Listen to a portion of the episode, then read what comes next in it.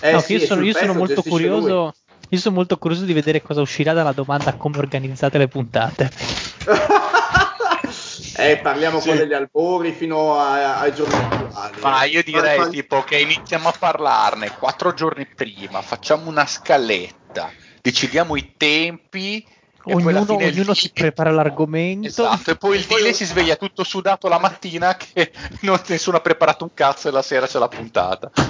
Esatto. Era tutto un sogno del Dile, un sogno del top e del sogno. Ma il podcast è tutto un, un inception in realtà del Dile.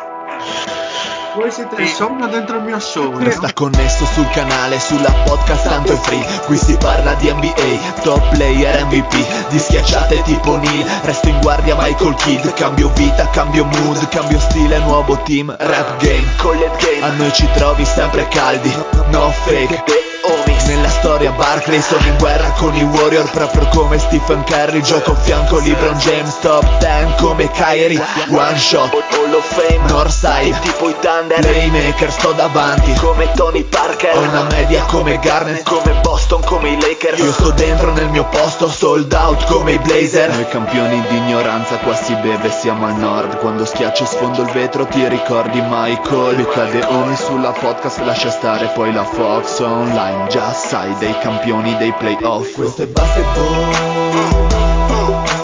basketball. Questo è basketball.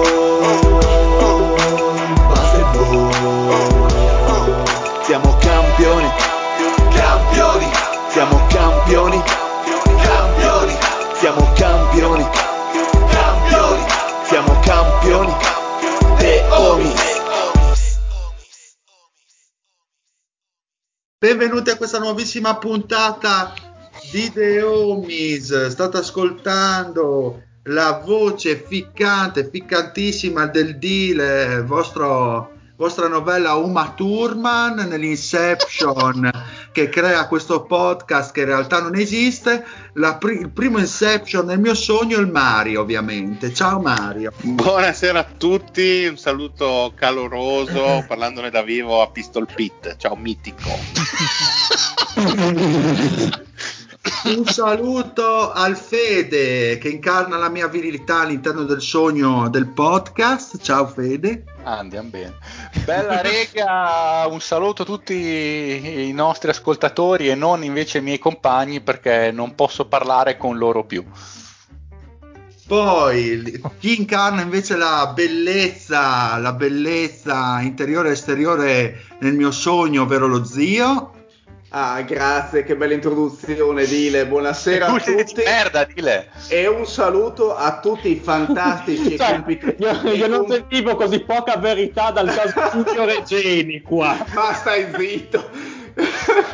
Verità per Giulio Rossella. Comunque, eh, volevo ringraziare tutti gli ospiti che fin dall'inizio hanno partecipato con la loro bravura e profondità di, di intenti a, alla divenuta di questo podcast. Quindi Aiello. Chi incarna invece la signorilità, la gentilezza, il savoir-faire, ovvero Lorenzo. Ciao Lorenzo. Ciao, grazie per gentilezza savoir-faire, buonasera a tutti. E visto che siamo nel tuo sogno, Dile, voglio fare un appello. Almeno nel tuo sogno fai tornare indietro Yahoo Answer che ha cl- criminosamente chiuso o chiuderà a poco, perché è un po' oh, una pietra no, miliare, una no? Che non, eh, sì, questa è una notizia a cui non era conoscenza. Bastante. Yahoo Answer, Yahoo Answer chiuderà, che è una delle poche certezze finisce che abbiamo nella vita. Finisce un'epoca, no, potremmo... sono già sparito io Yahoo Answer. Eh, era bellissimo, tutta la gente che chiedeva cose a caso e ormai esatto. Da anni la risposta di base era ma che cazzo te ne frega o che cazzo ne so io. Nessuno che rispondeva. Era utilissimo, utilissimo. Pure le ragazzine che le, ra- le ragazzine che chiedevano a Yahoo Answer l'ho preso su Rai due, posso rimanere incinta. Oppure l'ho, p- l'ho preso mentre ero incinta, mia figlia può nascere già incinta. Questa è la domanda. Il tenore delle domande. Chi incarna invece l'intelligenza e la cultura nel mio sogno, ovvero il Pat. Ciao Pat. Ciao Dile, ciao a tutti. Ah, che, che bello carico che ti sento, eh, Pat. Mi piace. Grande carico per il sedici aprile. Esatto, carichissimo. E invece ospite, ma anche lui all'interno dell'Inception, nel mio sogno, che incarna invece la spattoneria e... non c'è l'Eddie, e quindi anche l'allegria, perché il Poz mi porta grande allegria. Ciao Poz. Ciao a tutti, buonasera, che orgoglio essere nel tuo sogno, dire, assolutamente, eh. Cioè, è la cosa più bella di tutte, no? Grazie mille Ma per l'invito e la, Fede ti la sei prendevi dimenticato. Nel culo da tutti comunque. Posso, cosa mi sono dimenticato? Posso? No, ti sei secondo me dimenticato solo la cosa più bella di quella domanda che stavi citando, ossia vorrei evitare l'effetto matriosca, che era era a completamento della domanda che avevi citato prima, giusto, tu, ed giusto. Era un effetto speciale che secondo me meritava di essere citato. Tanta roba, tanta roba o poco no, roba, non no, lo so, devo decidere. No. Voglio così salutare anche chi non è presente, perché anche lui è all'interno del mio sogno, Lady, ovvero che incarna eh, il mio ultimo periodo al podcast, ovvero il fatto di non esserci cerebralmente, quindi un saluto anche a Lady, lui non c'è Grazie. Fisicamente. Bene ragazzi, allora abbiamo una puntata, una puntata pregna, e lasciamo poi campo al nostro amico Pozzo, al nostro ospite, perché qua si parla di N C A A. Allora, N C A A, Baylor vince eh, il suo primo titolo, giusto? Corretto, Baylor Bears contro Gonzaga. Ok, contro Gonzaga, una partita in cui Baylor è stata dominante dall'inizio alla fine.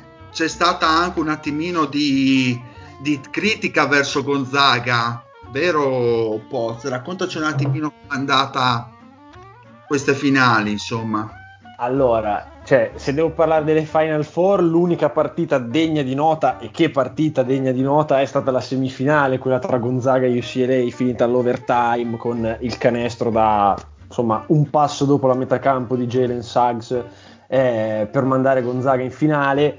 La finale è stata una carneficina, perché eh, pronti via, Baylor è per tipo nove a zero, eh, ventisei a undici, eh, è una partita che non c'è mai stata, Gonzaga al massimo è tornata a meno nove, eh, le critiche fatte a Gonzaga lasciano il tempo che trovano, secondo me eh, quello che si può trovare di vero nelle critiche da Beoti che ho letto Eh, è che una conference scarsa eh, probabilmente non gli ha fatto prendere quella sveglia che invece Baylor si era presa con eh, le sconfitte arrivate dopo la pausa Covid e nel torneo di conference eh, contro Cade Cunningham, possibile prima scelta, anzi probabile prima scelta, e Oklahoma State, eh, per cui, nel senso, se bisogna per forza a una squadra che ha perso l'unica partita in finale, quindi comunque ha fatto una stagione storica e quant'altro, se bisogna trovare un neo, effettivamente la scar- cioè, quanto è scarsa la conference non è che li ha fatti sembrare più forti di quello che sono, perché poi al torneo hanno annichilito tutti, è che con la conference così scarsa alla fine da gennaio eh, si sono trovati a giocare partite che contavano solo a marzo, ed effettivamente a marzo la prima partita che si sono trovati a giocare era già aprile, perché anche le partite di marzo del torneo non sono state partite, Gonzaga ha vinto di più di quindici in tutte le partite e una, appena no, si è trovato un avversario probante, diciamo, non ma, ha avuto il click, no, nel senso che gli avversari probanti li aveva avuti all'inizio di, della sì. stagione, li aveva tutti annichiliti, cioè Gonzaga ha perso una partita e eh, ha vinto due partite non in doppia cifra quest'anno, con West Virginia a inizio anno e la semifinale con, eh, U C L A. Con, con U C L A, per il resto ha vinto sempre in doppia cifra, per cui non è che alla prima squadra si sono sciolti, è proprio che da partite competitive di novembre e dicembre, perché comunque hanno giocato contro West Virginia, hanno fatto un sacco di partite importanti e... Mh, si sono trovati poi due mesi di praticamente nulla, e contro U C L A sono riusciti a svangarla e contro Baylor invece si sono trovati sta corazzata, perché lì si è visto la differenza fisica eh, e lo strapotere che ha avuto Baylor nei matchup eh, proprio da un punto di vista muscolare, cioè quanto erano proprio più grossi degli altri, andavano di più, poi vabbè. Però eh, non dicevano vai, anche vai. Che Gonzaga aveva eh, questa super organizzazione difensiva eh, che gli, gli permetteva di essere superiore alle altre squadre, mh, superiorità che mi sembra che contro Baylor eh, non si sia, non si sia vista fin dall'inizio. No, assolutamente. Allora, premettendo che secondo me, ma posso dire una cagata io, eh, hai letto che eh, parlavano dell'organizzazione offensiva di Gonzaga, nel senso di come facevano girare la palla e quant'altro, perché a livello difensivo sì, erano bravi, però niente di eh, effettivamente soffocante. Era che in attacco erano una macchina perfetta e facevano sempre, sempre la cosa giusta, e, mh, per cui devo dirti è che Baylor in realtà eh, è buona come Gonzaga, cioè poi si è dimostrata più forte, per cui non è che non si è vista la superiorità o quant'altro. Cioè Baylor aveva Devion Mitchell che, era, che è un giocatore che anche, al, anche in N B A sarà un difensore cinque stelle, perché cioè, ha una velocità irreale, cioè lui faceva tipo aiuto e recupero, però eh, nel momento, cioè, lui arrivava prima della palla sul difensore, era una roba irreale a livello di velocità, cioè era più veloce della, cioè viaggiava con la palla ma andava più veloce. E ma Gonzaga della... interrompendoti un attimo, abbiamo parlato un po' del percorso di Gonzaga oh. fino appunto alla finale. Il percorso invece di Baylor come è stato? Eh...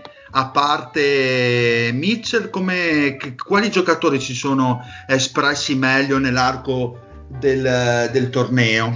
Vabbè, allora Butler ha vinto il M O P, il Most, il most Outstanding Player, per cui eh, sicuramente Jared Butler, che eh, tra l'altro storia pazzesca, tipo a dodici anni era un ragazzino cicciotto che ha visto Scott Drew ed era troppo tipo timido per chiedergli una foto, e poi suo padre l'ha convinto insomma a, prendere, a chiedergli sta foto, e otto anni dopo hanno vinto il titolo insieme. Una roba che avevo letto e che secondo me era carina da dire.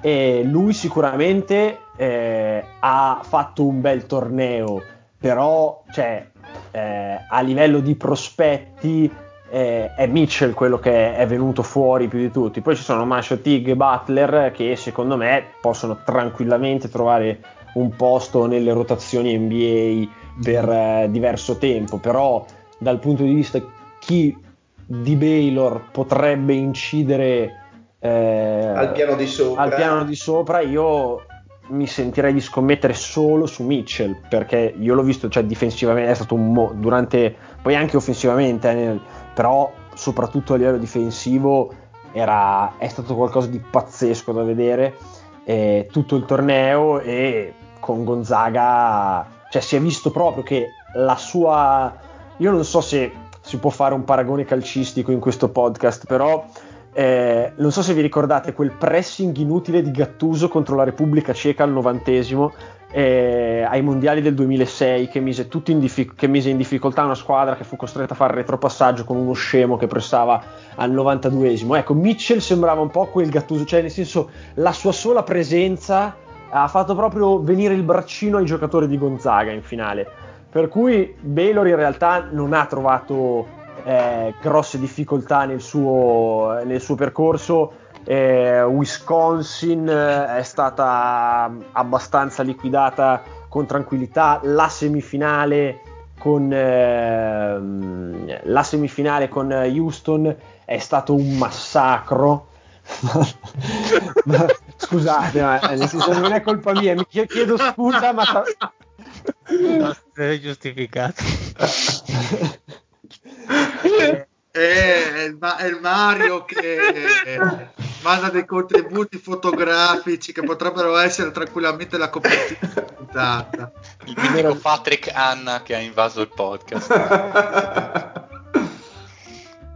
Per cui sì, anche Baylor comunque è arrivata con uh, un percorso bene o male immacolato e tranquillo, cioè nel senso è stata una madness piena di upset con eh, eh, storie incredibili, eh, una due che è uscita al primo turno con una quindici che poi alla fine ha fatto anche il secondo turno e anzi ha tirato per andare all'Elite Eight, è uscita alle Sweet sedici perdendo di due e sbagliando la bomba che, per vincere la partita. Ma che dai a questo torneo? Oral Roberts, stai parlando Oral Roberts. Esatto, Oral Roberts. Che, dimmi chi è che mi ha che, chiesto... Che io... Che voto dai a questo torneo da uno a dieci? Per... dodici perché non c'è stato l'anno scorso, sette e mezzo se dovessi dare un voto, diciamo, oggettivo, più o meno oggettivo. Beh, un bel votone comunque. Sì, allora... no, no, è stato un bel torneo comunque. Non, il fatto che ci sia stata la finale preannunciata e che la finale preannunciata sia stata una brutta partita, perché alla fine Baylor è scappata subito,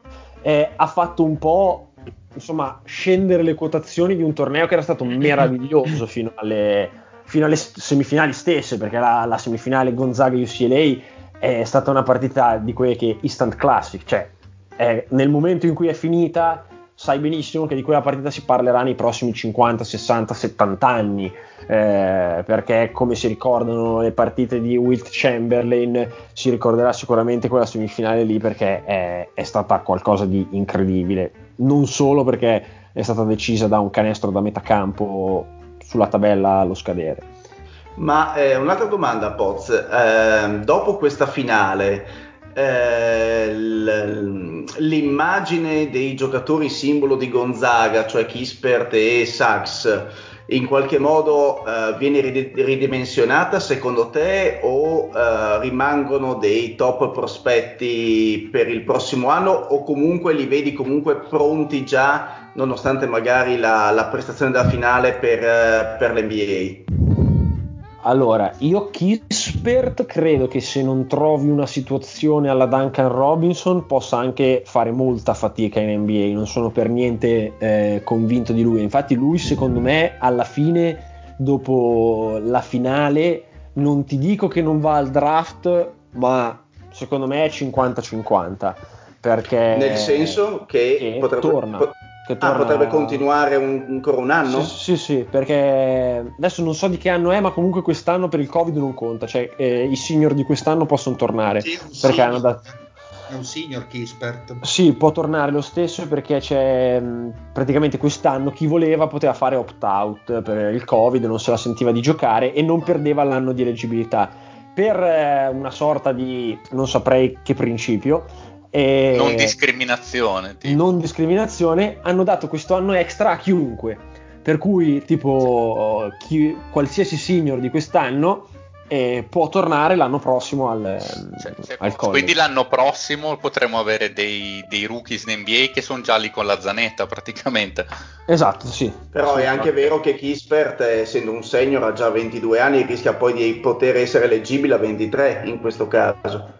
Sì, però lui secondo me è quello che ha fatto più, cioè se devo trovare cioè se devo trovare uno che può, può avere dei danni da questa prestazione in finale, che era la tua domanda, ti dico Kispert. Mm-hmm. Poi quantificare i danni adesso effettivamente è solo un'ipotesi, non è che... Certo, eh, certo. No, era, era appunto una, no. una provocazione, visto che comunque tu hai guardato l'andamento dei giocatori per tutta la March Madness. Eh, so che hanno fatto anche buone prestazioni, ma come dicevi tu, Gonzaga ha avuto anche un cammino non sempre difficilissimo, insomma. No, quindi... ma io ho una domanda anche per il Poz. E... Sì, l'unica cosa che dico io di Gonzaga è che in realtà il miglior prospetto dopo Suggs per me è tale Ayayi, che dovrebbe essere un francese. Eh, Chi è? Brazorf? Eh, Ayayi si chiama di cognome, il nome non me lo ricordo, eh, ed è davvero molto molto interessante. Secondo me al, alla lunga, insieme a Jalen Suggs, sarà lui il, il miglior prospetto, più di Timme, più di Kispert. Eh, a proposito, a pro- scusa, il Timme quanto è un brutto uomo? Cioè, eh, secondo te eh, sei un po' un esperto? Secondo me... Eh, intanto ti ringrazio per questo titolo di esperto riguardo l'estetica maschile. Eh, direi che Timme eh, fa schifo. Cioè, oggettivamente, brava, possiamo baffo, dirlo, il Timme fa schifo. Cioè, cioè no, si senso, può dire fa schifo il baffo, cioè nel senso, poi il baffo è, è una roba imbarazzante. Il, il baffo sembra, è presente il il videoclip di Blink centodue in cui andavano in giro in piscina col baffo finto, una sì, roba imbarazzante. Esatto, esatto, e, sì. e, oh, il, il, sembra preso da lì Timme, cazzo. No, ma anche tipo quest'anno c'è stato un ritorno tipo dei mallet, dei mullet, comunque ah, vabbè, anche a Sanremo se per quello. Cioè, è stata una roba imbarazzante, imbarazzante. No, non ho capito perché non ho capito perché degli anni ottanta hanno, ripre- hanno ritirato fuori ste, um. ste due ste cose tipo baffi e capigliature comunque abbastanza, diciamo, che era giusto rimanessero nel dimenticatoio, secondo me. Poi so, so per certo che almeno Lorenzo e Mario sono con me. Ma um, prima dicevi appunto di Kispert che po- potrebbe, potrebbe essere che co- rimanga ancora un anno. Qua su Tankathon lo danno comunque entro le prime dieci scelte al draft, io nel mock draft di Tankathon. Kispert. Lo vedi come una cosa plausibile o no, visto quello che hai detto prima? Ma, nel senso, adesso dovrei andarmi a, a dare un'occhiata ai, cioè Kispert in top dieci, giuro che in effetti io i mock draft non li guardo, eh, non li guardo durante la stagione, inizio a guardarli tra un po', però cioè io non ti vorrei dire alla Magnon fino al secondo turno, ma se si dichiara... E direi che si dichiarerà nel momento in cui io non ricordavo avesse così tanti anni. La mia era un'ipotesi che alla fine, alla luce della sua età, è abbastanza un'ipotesi del cazzo, e per cui eh, boh, io in top dieci non ce lo vedo proprio per niente. A me di, cioè come role player ci può stare, ma non so cosa una franchigia N B A possa vedere di più di un role player in, per, per dirti, visto per che siamo in ordine di mock, Mitchell è segnalato da Tankathon nel loro mock draft diciassettesimo e credo lo che... Lo passa sicuro, cioè proprio esatto, sono pronto sicuro. A giocarmi, eh, non lo so, cioè sono pronto a giocarmi... La casa dello zio. Familiare. A casa dello zio. La bicicletta della la mountain bike nuova del, dell'impre, dell'imprenditore, no no, del Pozzi intendo. Ah. No, oddio, io voglio dire, è vero che Gonzaga io... Eh, da tipo gennaio non l'ho più vista perché le partite di conference di Gonzaga me le sono risparmiato stravolentieri con tutto il basket che c'era da vedere, ma eh, al torneo tipo diciamo che è l'unico che non ha avuto un breakout game, cioè è l'unico che è stato comunque sì onesto, buon giocatore, eh, ha, fatto, ha dato sempre il suo contributo, però ogni partita ha avuto un protagonista diverso, Timme, Suggs, Ayayi, eh, Nembhard, e lui invece non ha mai avuto il guizzo, eh, la partita in cui ha insomma eh, preso lui le redini in mano della squadra, per cui dico io lo vedo molto male, cioè top dieci secondo me scende con la fionda, però pronto ad essere smentito da una super stagione da rookie di Kispert. A me non... quello che ho visto, che ripeto ho visto un po' a novembre e il torneo, Eh, non mi è sembrato un giocatore da top dieci pick. Poi a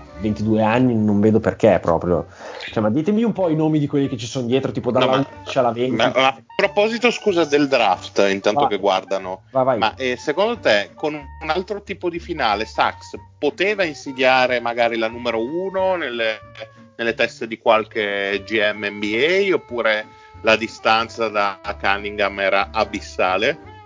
Allora di Mm, cioè dipende proprio, secondo me è rimasto uguale perché cioè Cunningham è talmente versatile e come prospetto lo puoi vedere davvero in, cioè puoi, puoi immaginarlo sia come un primo Ben Simmons, quindi come playmaker proprio della squadra nonostante l'altezza, è proprio pi- primary ball handler, porta giù, chiama i giochi e gestisce lui. Eh, sia lo puoi vedere off the ball come tre che si sviluppa, tre quattro, eh, comunque è un super difensore, è un atleta pazzesco, eh, per cui non vedo, cioè adesso pensando anche un po' ai roster, non vedo una squadra che dice no io quel tipo di giocatore ce l'ho già, non ne voglio mettere un altro e quindi vado su Jalen Suggs. Perché ah, al... eh, quindi Poz, cioè il, il Cunningham di cui stiamo parlando, come è figurato nella March Madness? Non ha fatto molte partite, ma quelle che ha fatto come, come le ha giocate, visto che stiamo parlando di lui? Squadra sulle spalle, ha segna... nella partita che hanno vinto ha segnato lui il canestro della staffa e sempre la, proprio la tranquillità di difendere, fare i passaggi giusti, prendere i rimbalzi, taglia fuori, cioè lui non forza mai la partita, aspetta che gli arrivi e eh, penso che siano innumerevoli le partite in cui ha fatto più di venti punti e non era in doppia cifra nel primo tempo, ehm, per dire una banale statistica, eh, è proprio un giocatore che ha dimostrato una maturità eh, incredibile in tutto l'anno e anche durante la March Madness. Alla fine adesso non ricordo con chi si sono schiantati, ma si sono schiantati abbastanza tranquillamente contro una squadra più forte, non, nulla da recriminare, perché comunque il supporting cast di, um, di Cade non era questo gran... Um, non c'era questo gran ben di Dio a supportarlo, era abbastanza one man show. Ehm, ragazzi, domande? Io sto ancora aspettando di massacrare allora, Kispert. Scusa, sono prendo... curioso. Allora, dopo sono Kispert, di massacrare Kispert allora, ma, nel, ma nel ruolo intendi o in generale? In generale. Allora, su sentire... Tankathon, dopo Kispert c'è Alperen uh, Şengün, international okay, del Besiktas. Sì. Eh, poi c'è Franz Wagner di Michigan State. Un altro Wagner. Ah, di, no, è di Michigan. Ah, Michigan, sì, okay. È il fratello. Ah, eh, okay. Lui meglio. Lo scrivo, lo, lui lo passa. Poi eh, Keon Johnson di Tennessee. Mm, forse lui no, però mm, no, forse lui non è. Eh, Moses Moody di Arkansas. Lo prenderei davanti a Kispert sempre. Poi continuiamo. Eh, se, siamo già a due. Eh, James Bouknight di Vabbè, è di UConn. Qua non posso parlare perché sono troppo fazioso, però ovviamente per me è meglio. Eh, Isaiah Jackson di Kentucky meglio. Beh, eh, direi che ce ne sono uno. Guarda, vado fino a questa posizione quindicesima per non essere troppo. Sì, sì, no, nel senso secondo eh, me scende. Secondo me scende. Zaire eh, Williams di Stanford. Eh, lui non lo so perché lui dipende, insomma ha fatto una stagione, è partito bene, era super super hyped, penso che alcuni ce l'avessero anche in top dieci eh, nei mock draft, però non è andato benissimo poi nel proseguo della stagione, eh, non fortunatissimo tra Covid e infortuni, eh, però lui sì è un bel prospetto Zaire Williams. Per dirti, l'altro protagonista di, di Baylor, Ger- eh, Jared Butler, è messo ventitreesimo nel Tankathon, nel mock di Tankathon.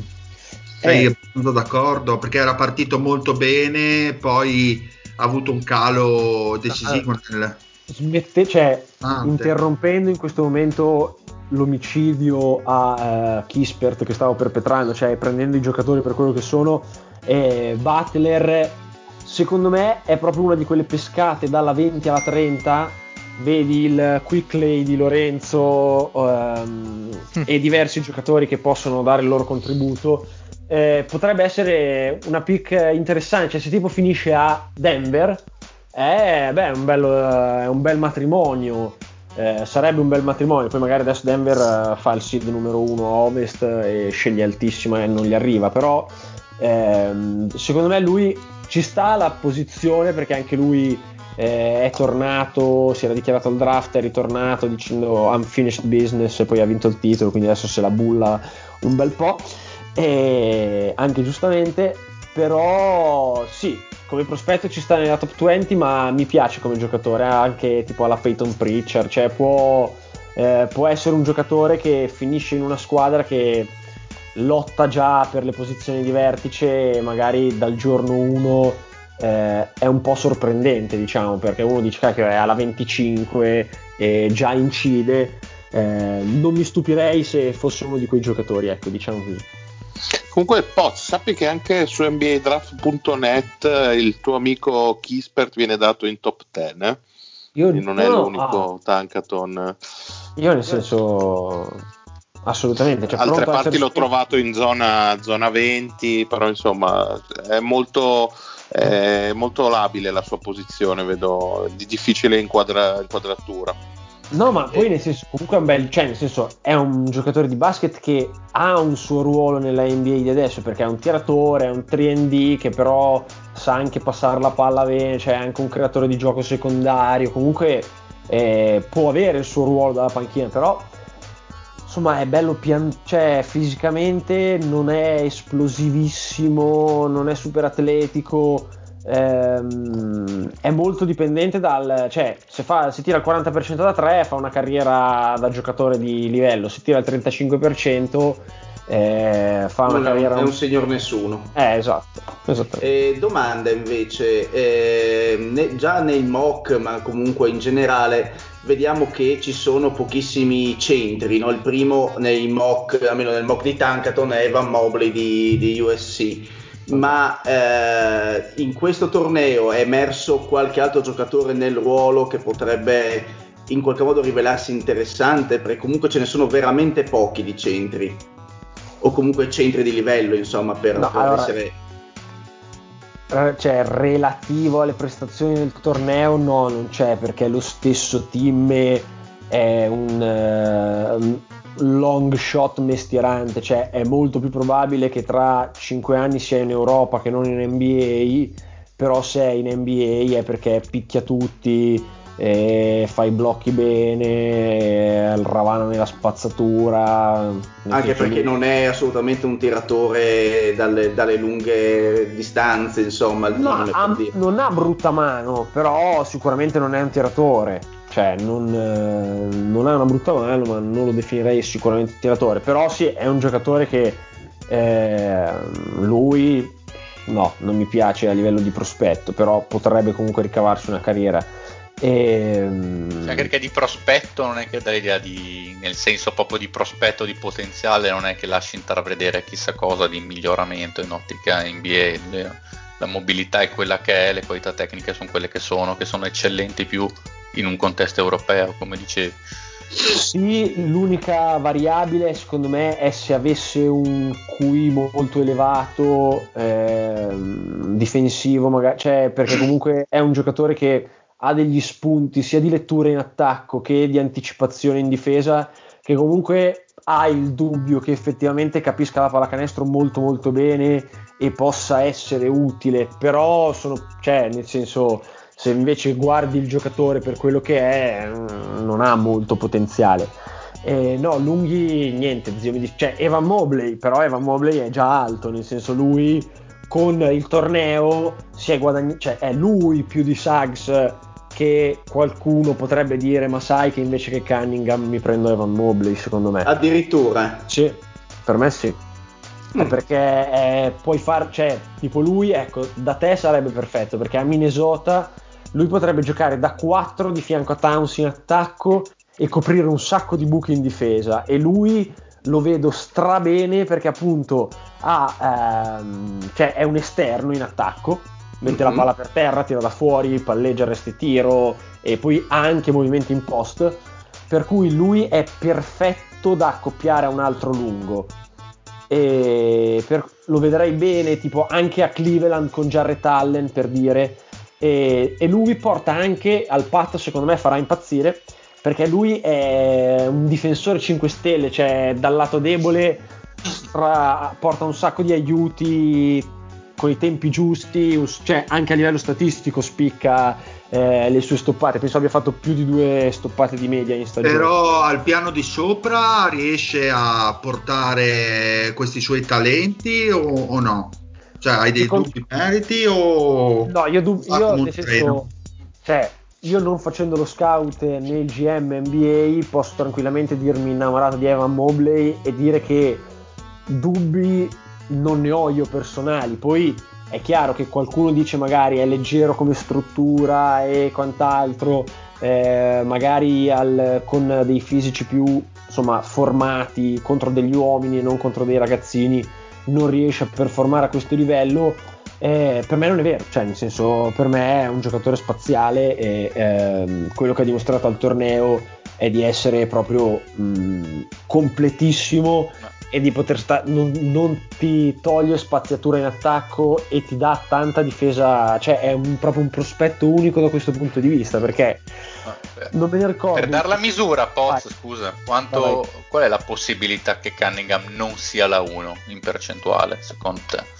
No, allora secondo me la percentuale che non lo sia è tipo del dieci-quindici percento, okay. Ed è tutta legata al fit, cioè nel senso è, è, beh, è un... alta però eh, rispetto a quello che sentivo in eh, giro. Sì. Era quello che volevo infatti capire. No, per me Mobley farà girare tante teste. Ma scusami, ma, ma Mobley, visto che comunque stiamo parlando come altezza di un centro similare, non stiamo parlando di un simil Weissman? O sì? No, no, assolutamente no. È un, è, questo è un, è un difensore più, piuttosto che questo un... Questo è un giocatore, un... cioè un giocatore di pallacanestro vera, cioè nel senso mette palla per terra, crosso, cioè nel senso ball handling, palleggia arresto e tiro, eh, vola, e gioca in post basso, fa um, giro e tiro, tutto, cioè nel senso è un giocatore già, è comple- già completo. Mm, okay. È già non completo, arriva con un arsenale bello fornito, ma mm-hmm. anche la cosa di Evan Mobley è che se tu lo vedevi, tipo io l'ho visto a giocare a inizio stagione perché ehm, ha giocato contro UConn e, e l'ho visto poi al torneo e era già cambiato, era già cambiato esattamente, era già migliorato tantissimo e per me questa insomma mi ha fatto scattare il campanello d'allarme di eh, gran giocatore e mi sono insomma Eh, fatto portatore di questa crociata che vede Cunningham insidiato da, eh, da Mobley. Cre- credo che alla fine secondo me qualche dubbio ce l'avranno eh, perché è un giocatore, cioè davvero non mi viene in me, cioè si abusa della parola unicorno e non voglio usarla, però non mi viene, cioè proprio un giocatore unico, non mi viene in mente un giocatore con questo skill set in attacco e in difesa, cioè Anthony Davis sarebbe forse scomodare un po' troppo, però sì, forse è l'unico tipo di giocatore che posso trovare, però Anthony Davis è uscito dal college molto più acerbo, cioè è molto più vicino all'Anthony Davis di adesso che non all'Anthony Davis del college. ehm... Beh, sarebbe tantissima roba. Eh no, eh, nel senso sì, a livello di skill set è lui che posso trovare come, mh, come tipo di giocatore, per non dire che effettivamente, perché sì, è come, è come sì, forse un po' più Palo, di... Ma adesso che c'è questa eh, sviolinata con, verso la squadra dello zio, lo zio che giocatore ti piacerebbe? Così il post magari risponde poi sulla tua preferenza. Vabbè, allora ti, ti dico la verità, Mobley eh, ho visto solamente qualche highlight, quindi non saprei, cioè, m- m- mi fido di quello che dice il post riguardo a un possibile affiancamento a, a Towns, quindi ci starebbe. Eh, so benissimo che com'è la situazione del Uh, dei, diciamo del, delle guardie per quanto riguarda Minnie, e quindi io andrei magari su Cade Cunningham, che comunque difende, eh, comunque sa stare in campo, eh, l'ho, l'ho visto un paio di partite sue, mi sembra già giocatore pronto e formato, e eh, darebbe magari un attimino un po' di, di ordine, di tranquillità a un reparto che magari difensivamente non c'è proprio.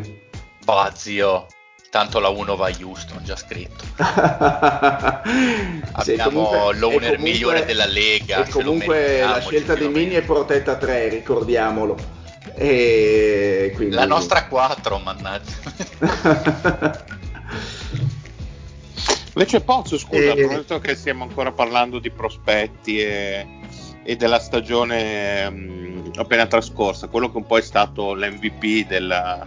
diciamo così, della regular season, che però insomma non sembra adattissimo al piano di sopra, il buon Luca Garza ce la fa essere chiamato al primo giro secondo te, oppure non è proprio ah, adatto? Sì. Allora, primo giro, allora, secondo me le domande sono tra virgolette, cioè nel senso la mia risposta è un po' divisa, nel senso che primo giro non lo so e forse no, però ciò non cambia che se prendo un Kaminsky e la carriera N B A che si è comunque ricavato eh, negli anni, non vedo perché Luca Garza con, con le caratteristiche che ha, cioè è un giocatore che... Beh, però lui ha... non ti ha offeso, eh? Cioè, scusami, devo augurargli la carriera di Kaminsky. Beh, comunque eh, chiamalo, cioè nel senso Kaminsky con te sei sette anni che è in N B A ormai, comunque ha preso fin troppi soldi dall'N B A, preso... insomma, cioè nel senso non, non mi pare una carriera orribile, insomma io non sputerei, cioè se mi desse a me i soldi di Kaminsky li prenderei volentieri. Eh, ma pensate sempre solo ai soldi, come siete eh, voi bolognesi. Eh, Beh, il Binance non ti ha offeso. eh, no, per cui insomma non saprei, diciamo non, eh, non saprei la... Vabbè, abbiamo capito, il tuo sogno è vederlo a Bologna a dominare in Europa.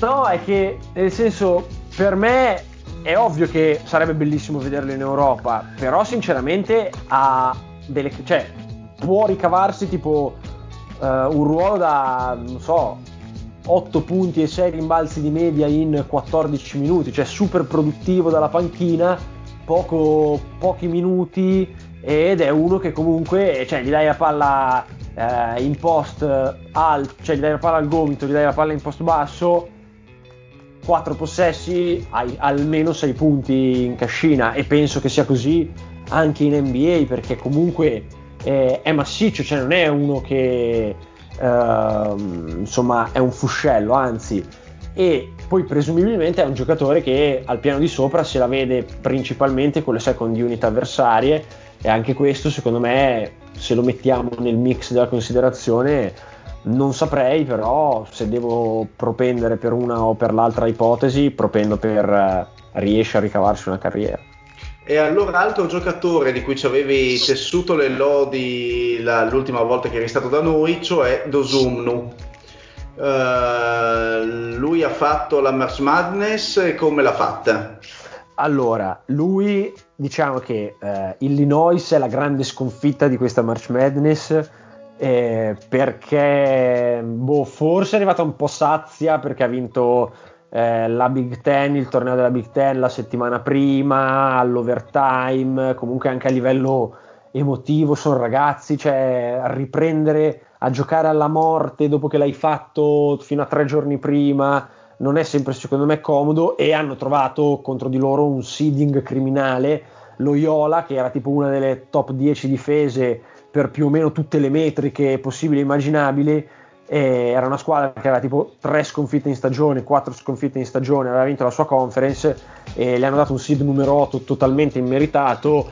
Illinois se l'è trovata al secondo turno e alla fine eh, difensivamente eh, non, cioè, Illinois ne esce peggio che Dosunmu, nel senso che è stato il supporting cast quello che è mancato, perché era evidente che la chiave per battere Illinois era raddoppiare Dosunmu, fare in modo che qualsiasi cosa succeda Dosunmu non, non, si, non entri nella partita, e se ci devono battere ci battano gli altri, e, e gli altri non hanno battuto la difesa di Loyola, che era comunque di livello molto molto eh, alto, per cui Dosunmu non troppo sconfitto, più la squadra che lui.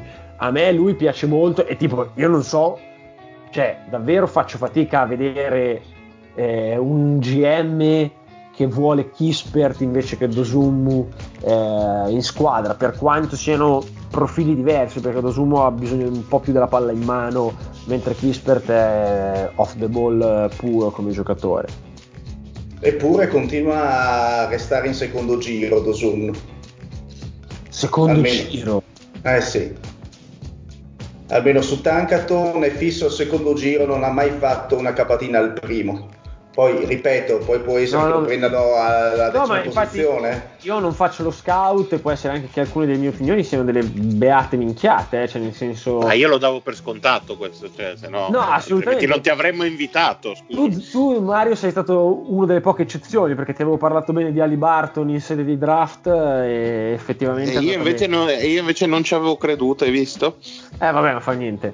Eh, però ah sì, mi ricordavo, vabbè, ma no, per dire che comunque, nel senso, ci sta, cioè io non capisco come, perché, però è una mia opinione. Io di, cioè secondo me Dosunmu è un giocatore eh, completo, che vedo un a me piacevano tipo le comparison che faceva, mi sembra, N B A Draft, tipo eh, Poor Man, eh, com'è che l'aveva avevo letto? Sì, beh, N B A Draft regala delle perle sempre impressionanti, avevo, eh. Eh, tipo lui Poor Man Jrue Holiday, ecco, tipo Pu- però Poor Man, eh, nel senso ver- versione downgrade, però come completezza di giocatore ehm, e come quindi, tipo di caratteristiche, invece che centosessanta firmerà un quadriennale da centocinquanta. Eh, no, cioè nel senso direi un uh, quadri- secondo me sarà un boh, non lo so, adesso fare i pronostici. Intanto vediamo, intanto no, vediamo se per, per dire che Holiday ha preso i soldazzi sta settimana. Ah, sì, sì, quattro, no, vediamo se intanto prende un garantito Dosunmu. Esatto. Va, partiamo da quello. Partiamo Però esatto. Comunque Dosunmu so che è piaciuto molto quando ha fatto il, il villain nel film di Doctor Strange. Di Doctor Strange, e... stavo pensando anch'io. E infatti quando arriverà la squadra dirà Dosunmu I came to bargain. Esatto, un loop eterno. Beh, visto che visto che hai evocato N B A Draft punto net, le sue grandissime comparison che ci allietano sempre e ci divertono molto, facciamo una, guarda, ti faccio una rapida carrellata, Pot, così fai anche un commento. Però ammetto di essere un po' blindsided, cioè io ero venuto qua per parlare di March Madness, adesso su questi prospetti non sono pronto, però quello che, quello che ho visto ve lo racconto, poi mettete sul piatto che posso. No, vabbè, ma tanto, ma tanto solo una carrellata facendoci due risate. Va bene. Allora, va bene. Cunningham, N B A comparison Grant Hill. Soci, mi sembra un po'... cioè, Grant... Erano, erano, questi, erano questi commenti che volevo, cioè, eh, che cazzo, eh, primissimo Grant Hill, cioè quello che volava a Duke negli anni tipo novantatré novantaquattro, boh, può essere, però nel senso io, cioè, ammetto che il primo Grant Hill, cioè ero, a, ero bambino, io non ho eh, insomma N B A allora, draft vada, po' forte. Adesso va avanti velocemente. Mobley non, non c'ha comparison per ora, quindi ah, unicorno eh, esatto, unicorno. Cuttino Mobley. Suggs invece N B A comparison Kid, giusto per volare sempre basso, per, per prendere il, il che mi sembra totalmente proprio un altro giocatore, però vabbè. Ma sai che invece il Kid primo, quello che non tirava, che era molto fisico, andava tanto a rimbalzo, in realtà del duemilaventi, cioè nel senso, perché comunque ha più tiro del primo Jason Kidd, però non è così peregrino come comparison, cioè ne ho viste di peggio, tipo Grant Hill con Cunningham. Allora, Jalen Green invece Eddie Jones. Qua mi astengo perché ha fatto la G-League, Jalen Green, quindi non, non l'ho visto. Allora andiamo, andiamo con Kispert, allora il tuo nemico giurato. Vediamo. Ah, ecco, allora Kispert c'ha la comparison con Wally Szczerbiak o Joe Harris. Soci, no, no, no, no, no, nel senso, cioè, proprio miglior scenario. Proprio best case, vorrei, cioè il worst case è molto meno, però effettivamente può, può diventare quel giocatore lì, però insomma io l'ho detto, cioè nel senso mi spreco a dire che non ne sono fan, però non, cioè tipo, cioè Wally Szczerbiak poi in realtà non è che fosse questo giocatore trascendentale, per cui eh, niente di particolare, però beh, cioè, insomma, comunque è particolare il comparison allora, con Wally Szczerbiak. Non abbiamo poi parlato di che comparison incredibile sia tirare in mezzo Wally Szczerbiak. Allora, Scotty Barnes invece comparison Jabari Parker o Draymond Green.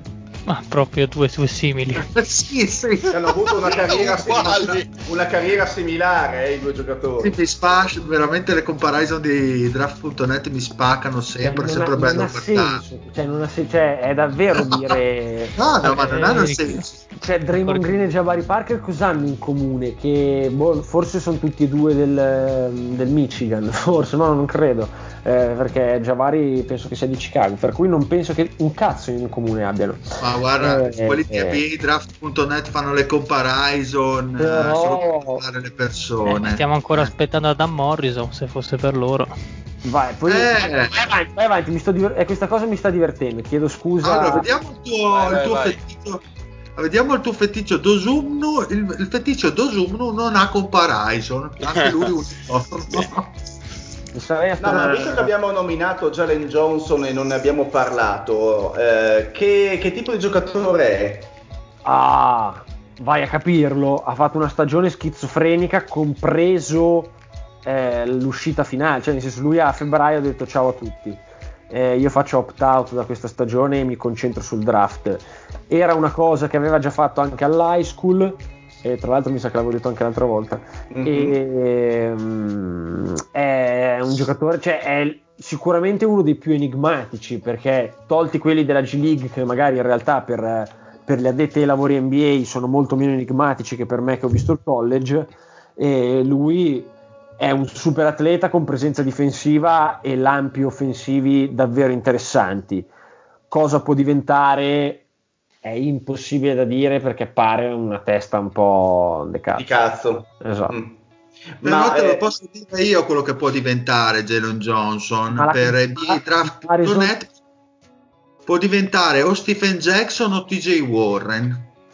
Sì, però più T J. Warren, perché Stephen Jackson era più cattivo davvero, invece T J. Warren è proprio fake tag se ce n'è uno, e quindi sì, più come T J. Warren lo vedo. Come direbbe Jimmy Butler. Ma eh, tornando alla, alla March Madness, Pot, quali eh, squadre ti hanno sorpreso per gioco anziché risultati magari, o passaggi di turno, eh, magari squadre un po' meno? Abbiamo accennato prima a, a Oral Roberts, ma altre ce ne sono che ti hanno in qualche modo così stupito? Beh sì, allora il primo turno è stato un, eh, una insomma schiera di upset, partendo innanzitutto dalla U C L A, che è arrivata all'overtime della semifinale ed è partita dalle first four, quindi fuori dal tabellone principale, in una partita in cui era sotto tipo di quattordici all'intervallo e vinta all'overtime contro gli Spartans uh, di uh, Michigan State, State. E, e sono arrivati fino in fondo, quindi U C L A sicuramente è la storia della, eh, della March Madness dopo Baylor, perché poi i campioni sono stati anche una gran bella storia, e, però eh, la... insomma il percorso che hanno fatto entrambe queste squadre eh, è stato rimarchevole.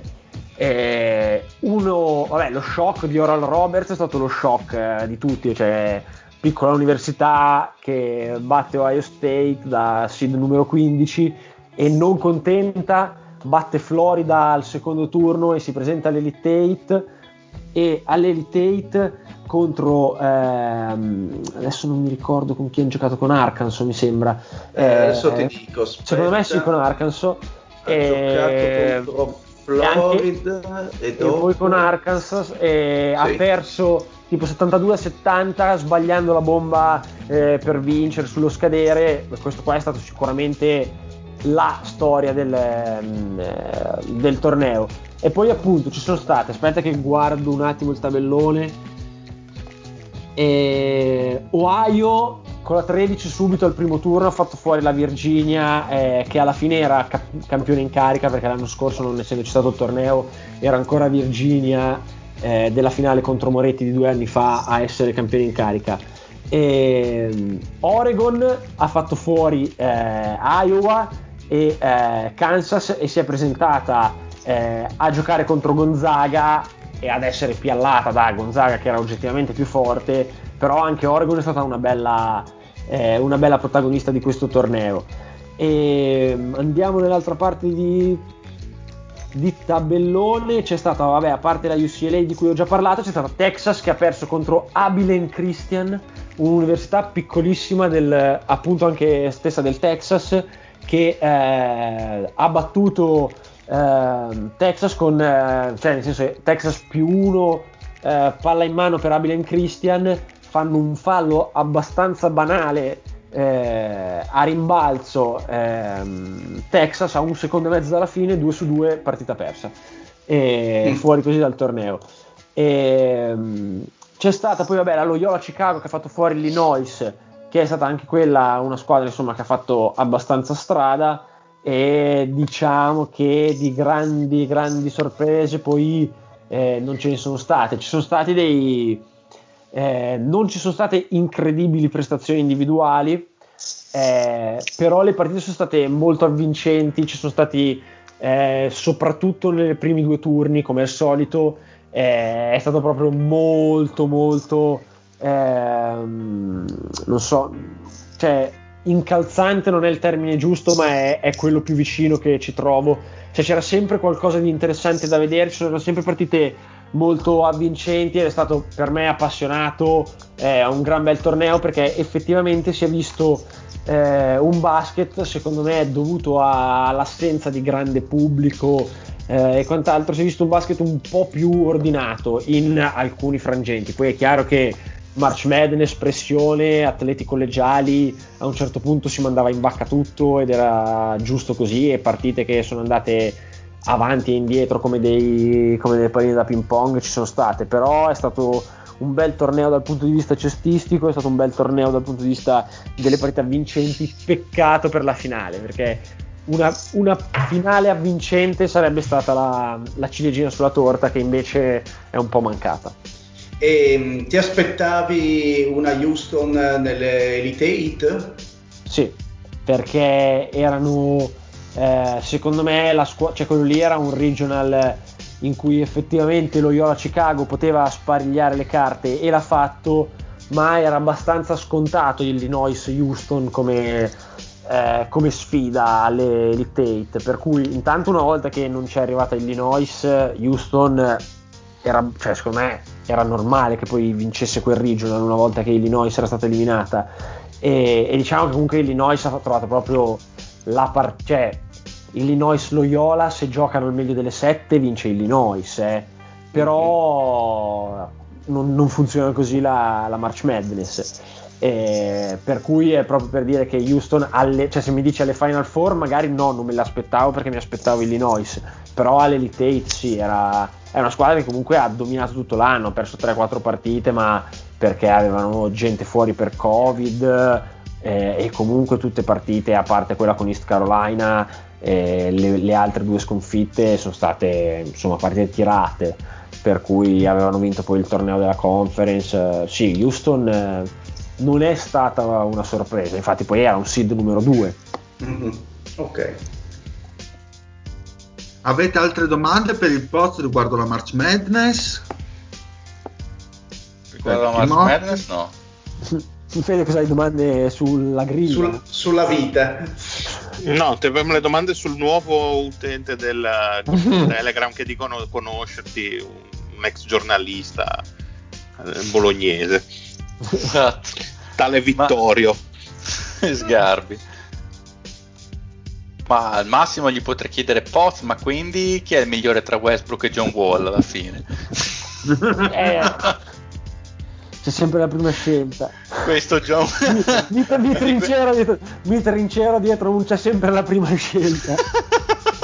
Cioè, ormai sono aggrappato a che giocatore verrà fuori da quella prima scelta, Fede.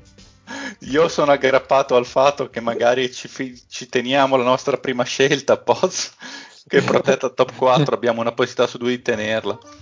Eh sì, insomma. È andata male, male. È andata, è andata, diciamo che Atene piange ma Sparta non ride un cazzo. E tra l'altro sarà da attendere per capire cosa sarà quella prima scelta, perché quest'anno è ancora nostra. No no, beh, ma io intendevo più la prima scelta che noi dobbiamo dare a Oklahoma, eh, in realtà eh, parlavamo più di quella. Que- ah, quello cosa perso. Diventerà la vostra, non oh, c'è tempo per capirlo persa. Vado Oklahoma. No, no, abbiamo il miglior owner della Lega che sicuramente saprà influenzare gli astri nella maniera giusta. No, la vende per cash consideration. Da vecchio server. Merda, riesce a far sembrare una persona munifica anche il Saver, il nostro donato, il nostro owner. Che cosa triste, porca puttana. Davvero che, cioè, nel senso, non se lo meritava Houston. È stata una, cioè, è stata un, comunque... Una, una franchigia che negli ultimi quindici anni, anche venti, eh, insomma, è stata sempre ad alto livello. Sempre ad alto e, livello, sempre ad alto e, livello. Insomma, cioè, la, la linea proprio, cioè, il, eh, ha preso la nave per iniziare a trapanare col martello pneumatico sul fondo e affondarla. Cioè, qual è il senso di tutto quello che ha fatto? Guarda, buone... io, posso, io mi immagino Lever quanto è contento di essere andato a Indiana, che poteva finire nello scambio a Houston. Figurati se gli facciamo la risonanza di controllo a Lever, te fa col cazzo, costa la risonanza, oh, sono centocinquanta dollari, te sei pazzo. Comunque Fede, hai parlato con un tono di voce un po' troppo alto e hai svegliato Lorenzo, sei stato molto scortese. No, chiedo no, scusa. Ci sono, ci sono, ci sono. Grande. Ma no, Lorenzo, ma non è, vedi, vedi che è un inception allora, ma non ero io quello che dormiva ultimamente? Eh, il karma, vedi, tanto a parlare chiedo, del deal. Chiedo perdono a tutti, mi è un attimo calata la palpebra, poi oh, adesso ma, recupero. Ma pensa a te che ho, risu- ho riascoltato oggi la puntata in- successiva a quella in cui mi ero addormentato io e il Mario mi perculava. strana. Eh, sì, ormai faccio una, una colta citazione. Come dice il mio mentaro, mentore il tuo mentadent il mio mentadent Benson diceva che su una, una vecchia rivista chi toccava Benson muore, chi tocca Benson muore, così chi tocca il dile cade addormentato in una narcolessia impressionante. E il dile è primissima di se stesso, tra l'altro. Esatto. Cioè, oh, finché non finiamo contro i furgoncini dei fiori. Beh. Ah, andiamo alle domande dei nostri ascoltatori. Cosa dici? Sei carico? Sì, ma perfetto. Le leggo io, le leggi tu? Ce le hai? Le legge allora, le James Brown. Me le mandate, se vuoi le faccio io, come vuoi, come desideri. Sì, sì, capisci oh, come sono messe, che te le ho mandate tutte in blocco. Vai, vai. Vabbè, allora, vediamo. Stiamo di Madonna, tornia, tu. Allora, andiamo, è un po' come la stella di Rosetta, sì. Allora, andiamo con uh, le domande dei nostri ascoltatori direttamente dal gruppo Telegram, così abbiamo anche il post, risponderà anche lui. Ehm, allora, io di pa- direi di partire con una domanda al fulmicotone, ovvero quella è che adesso il Mario si è assentato, quindi un po' mi dispiace. Allora, no, allora dine un'altra. Teniamo quella in canna. Sì. Allora, partiamo una con per scaldare quella... gli animi. Vai con quella allora, del Lorenzo. Con una... No. Allora, visto che abbiamo parlato di basket e di S I E, andiamo con un off topic, nel senso che la prima domanda è il, i gusti musicali degli Homies e se hanno hobby particolari di cui si possa parlare in pubblico. Quindi io direi di partire dallo zio, dai, che è la persona no, così. No, no, no, non, non fate parlare degli hobby ce dello la chiede, zio. Ce la no, chiede no, Luigi. Inizia, la chiede inizia il fede, inizia il fede, dai. No, okay. Allora... non ho assolutamente hobby di cui si possa parlare in pubblico. Cioè, tutti gli hobby di cui posso parlare in pubblico sono stati nel podcast. Vabbè, fai la birra, fai la birra, Fede. Eh, beh, dai, sono, sono un birraiolo, un brewmaster amatoriale, faccio e la birra in casa. Anche. E lì, ah, sono un eh, maestro vedi, del limoncello. Vedi, dai, che se scandagli le cose le, le, cose le trovo. Stiamo sca- proprio andando a fondo del barile, eh, raga. Dai, diciamo che, che la schiuma è una componente degli anni novanta. Sì, mi, mi piace anche fare i bagni molto schiumosi con tanto sapone. Esatto. Sono sicuro che il deal intendesse questo. Beh, chiaramente, chiaramente. E eh. musica, io tanto hip hop, ragazzi, devo dire. Tanto, tanto hip hop, tanto freestyle. Spara qualche nome per i nostri ascoltatori che magari vo- vogliono sentire, vogliono identificarsi in te. Ma eh, sarebbe un grave errore. Gravissimo. No, beh, io, io sono un, eh, un retro listener, nel senso che io mi ascolto tanto hip hop italiano anni novanta, inizio anni duemila, dal miglior Fabri Fibra, il Sangue Misto, gli O T R... gente che se vi volete bene non state ad ascoltare, tranne Fabri Fibra, che quello non, non guardate, quello degli ultimi quindici anni non è Fabri Fibra, si è fermato al duemilaquattro, così come i Club Dog ovviamente. Dovremmo invitarlo in puntata. Opp- opp- esatto, oppure più interessante al massimo freestyle, ascolto tonnellate di freestyle, eh. Anche in spagnolo perché sono una persona con dei problemi. Andiamo a... Andiamo vai dile, vai, vai dile che anche te come eh. gusti musicali. No, è più interessante il dile, il dile più... per gusti musicali, eh, io infatti, altrimenti infatti. dico soltanto commercialate, più tanto freestyle e hip hop uh, West Coast, oltre a quello italiano. Allora, vado io? Intanto sì, tornato vai, vai, vai, dile.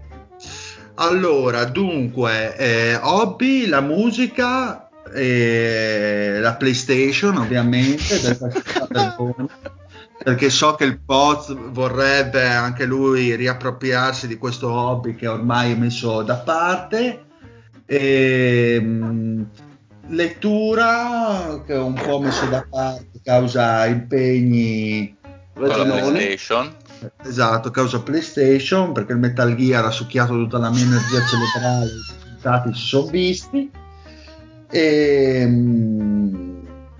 quindi parlando di musica, il, mio, beh, il genere preferito comunque è, è metal, è metal, però diciamo che negli anni si è poi ho spaziato dal rock dal, al pop, un po', un po' di tutto, diciamo. Siamo andati a prendere da diversi generi musicali. I gruppi preferiti sarà una domanda scontata e banale, ma sarà una risposta scontata e banale, ma non ne ho così di preferiti in assoluto, ecco.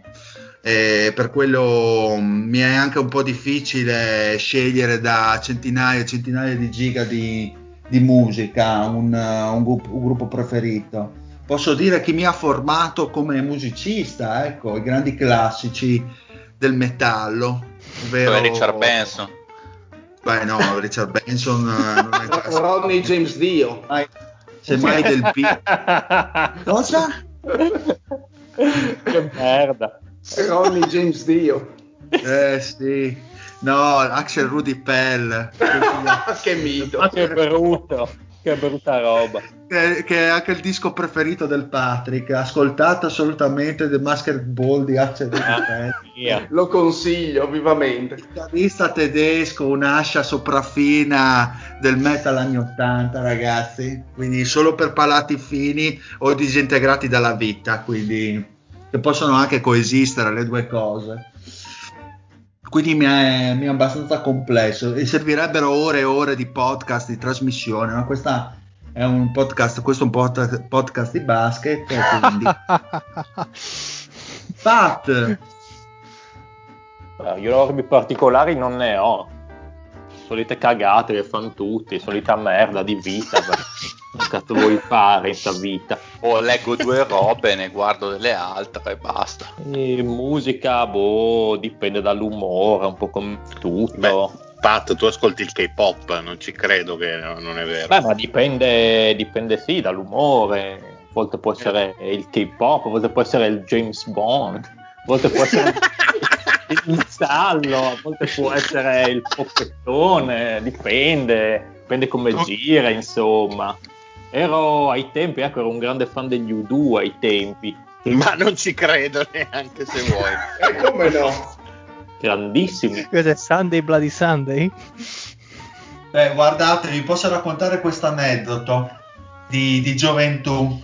Praticamente facciamo il compleanno del Pat, e solita pizzata, avevamo quanto avevamo sedici diciassette anni, da un'età del genere. Dipende, dipende di quale episodio, ma stai parlando di, di que- ah, cosa gli abbiamo regalato? Cosa ti avevamo regalato? Boy o Ward degli U due? Sì, adesso non mi ricordo. Era così appassionato che non si ricorda. No, non si ricorda il disco. Beh, comunque il Pat soleva girare con un lettore C D portatile e ha passato tutto il suo compleanno a ascoltare quel disco degli U due. Ovviamente non facendoci compagnia, mentre noi Beh, io voglio dire, cose vi, vi è andata anche bene comunque, ah. sì, cioè voglio dire, era peggio se vi avesse fatto compagnia comunque. Beh, ancora più bello quando girava per, per Tarcento con i suoi occhiali arancioni spaziali. Ma ci sono delle foto? Eh, penso, eh, non lo so, dovrei andare a controllare con questi gli occhiali di Bono, Vox, che ovviamente attiravano l'attenzione di, di tutti gli over sessanta del paese. Con, con tua grande invidia, ovviamente. Beh, chiaro. Ma i, gli occhiali tipo senza montatura, così, erano tutte lenti. Vabbè, comunque, lasciamo perdere. E gli interessi ah, di Lorenzo? Parliamo di cose serie. No, ma già finito il Pat. Io starei ad ascoltare altre due o tre ore di storie del Pat. Eh, interessi, boh, ma sono le solite cagate. Che cazzo ti racconto? Che leggo, dio, che guardo i film, ma chi se ne frega. Sei un maestro di vita, Pat. E Lorenzo? Ma ha ragione, eh... non se ne frega un cazzo. Pre- pre- pre- premesso che il mio hobby, nonché unico mio obiettivo di vita principale, è trovare qualsiasi occupazione che mi tenga sempre lontano dalla laurea. Quello... e tra l'altro que- ti viene benissimo, esatto. Cioè incredibile. Quello l'unico con... uomo che ha realizzato illegale. quello deve essere, quello deve essere il punto di riferimento, la mia stella polare su cui ruota attorno quindi, tutta la mia vita. Ci sono adesso, c'è il discorso scommesse, tutto questo. Ma no, ma quella, quella è una roba che c'è sempre stata tangenzialmente, non l'ho mai diciamo rivelata così tanto, tranne che nell'ultimo periodo che ve l'ho accennata, è venuto fuori un grandissimo polverone che speravo rimanesse abbastanza sotto traccia, però invece a quanto pare è scoppiata la bolla. Sai, quando Ma... hai una vita pubblica come The Homies è dura. Eh, purtroppo, purtroppo gioie e dolori di, di essere un personaggio pubblico. Esatto.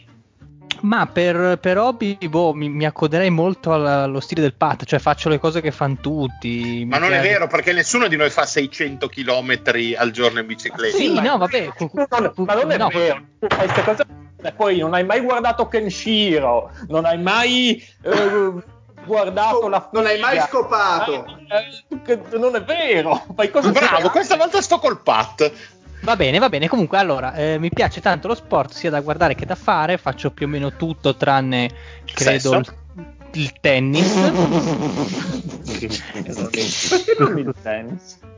Perché a me non piace il tennis, non, eh, non, non lo capisco, non so. Che grande sport. Non, non Questo sento punto. Una critica velata a cuco, cioè mm. Eh vabbè, purtroppo cioè, non è che siamo tutti, non è che andiamo tutti d'amore d'accordo. E... Ah, di sicuro. No, appunto, cioè, cioè diciamo che dal punto di vista sportivo faccio cose che magari ai più possono essere magari non troppo chiare, possono dire ma perché le fa, però um, le faccio tendenzialmente, mi, mi, mi sfogo in questo modo. E boh, per il resto per, per la musica preferirei tacere perché ehm, diciamo che sono gusti molto particolari, nel senso che io non eh, Britney Spears no no neanche. La Sketchups no, a me piace no, no, io, io, io per esempio io ascolto tanta lirica, ascolto tanta classica, figurati, però io ho i gusti come quelli degli altri, ma vaffanculo. No vabbè, ma Ma scu- scusa, a me piace molto la lirica, la metto oh. lì per, ma non lo mettiamo in dubbio, però non dire che hai gusti normali, cioè nel senso come tutti gli altri, ha ragione il padre. Ma no, forse sono stato frainteso, volevo dire che comunque non penso che agli altri freghi molto di quello che ho da dire dei miei hobby, comunque no, ma, eh, ma se ci hanno fatto la domanda anche, anche, anche quello è vero, anche quello è vero. Com- comunque gusto wagneriano per, per quanto riguarda la lirica italiana, ovviamente Puccini, l'espressione più vicina al Wagner, eh, al Wagner che abbiamo in Italia, anche il Ma primo meglio Verdi. Il fratello. Non ti seguo, quindi mi, mi fido di te. Perché stavi già dormendo in quel punto della puntata, caro Lorenzo. E un po' il primo Verdi. Dal mio punto di vista, adesso non per fare come al solito il Bastian Contrario, se proprio devo dare un, un giudizio netto, mal digerisco Mozart perché da un punto di vista musicale non si confà quelli che sono i miei gusti. Quindi, eh, a te piace la pomposità, la... Mi, piace molto, mi piace molto l'utilizzo dei fiati, quindi un'orchestra molto, esatto, molto pomposa. Per farvi un esempio, l'overture del Tannhäuser o dei Master di Cantorini Norimberga, se proprio vogliamo scendere nello specifico. Evidente. Esatto. Sì, sto pensando proprio a quello, quando ha iniziato a parlare ho detto va lì a parare, grande classico. L'overture del Tannhäuser, grande pezzo di una Beh, bellezza, Dio, una di una perfezione. Senza... Ti dirò, mi piace di più la cover che ci ha fatto Bugo. Ah no, tra l'altro suono anche il piano a tempo perso. Io non so. uh, sì. uh, Questo lo scopriamo ma adesso. Come? Ma cioè, te, te lo sei ricordato adesso, tra l'altro? Beh, no, me lo sono ricordato adesso. No, no, perché mia madre comunque ha fatto il conservatorio e tutto, e da quando è cominciato tutto il bordello, tutto il lockdown, prendo lezioni di piano. Però oh, la paghi, spero. No, vabbè, no. Ma vabbè. Lorenzo, cosa ci fai negli Homies? Questa era la mia domanda. No, la domanda è perché l'abbiamo preso. Perché la non sapevano tutte queste informazioni quando è stato reclutato. Aspettate, aspettate. Ha mentito ah. sul curriculum. Sì, ragazzi, ma, ma se va avanti così, fra due anni questo qui è uno che no, è un non pluriomicida. Ministro, ma sottosegretario. Ah, okay, cioè, va bene, sì, lo, trovi, lo, troviamo, lo troviamo da Lilly Gruber, secondo me. Aia. Ma secondo sì, me lo vediamo davvero. Fatti tutto lo, tutti con lo stampino, dai. Sì, col plastico di penaria. Mario, Mario, Mario, ma io sono un ragazzo semplice, mi piacciono le cose che piacciono a tutti. Eh, sì, suono il clavicembalo con le palle, però il clavicembalo fanno... ben temperato. Mi piace tanto lo sport, ma magari non ne pratico poi così tanto. Strano. Se, se è due giorni che vado a camminare non mi riconosco più, cioè, boh, questa, questa zona rossa mi sta facendo male. No, io, vabbè, come forse saprete, ultimamente dedico il novanta per cento delle mie giornate ai fumetti, eh, perché insomma un uomo di quasi trentasette anni non vedo cos'altro potrebbe fare. E... il dieci per cento è come prendere i ristori, ovviamente. Cioè, quello sto aspettando perché l'Inps per... mi sta facendo arrabbiare che non, non butta fuori le circolari che ho, ho bisogno di migliaia di euro che mi devono dare. Per prendere e... fumetti, ma a parte quello, sì, bene o male, serie tv, film, le solite cose, guardare le smandrappate su TikTok e Instagram, un po' le, le classiche cose che facciamo tutti noi sedicenni, diciamo. E...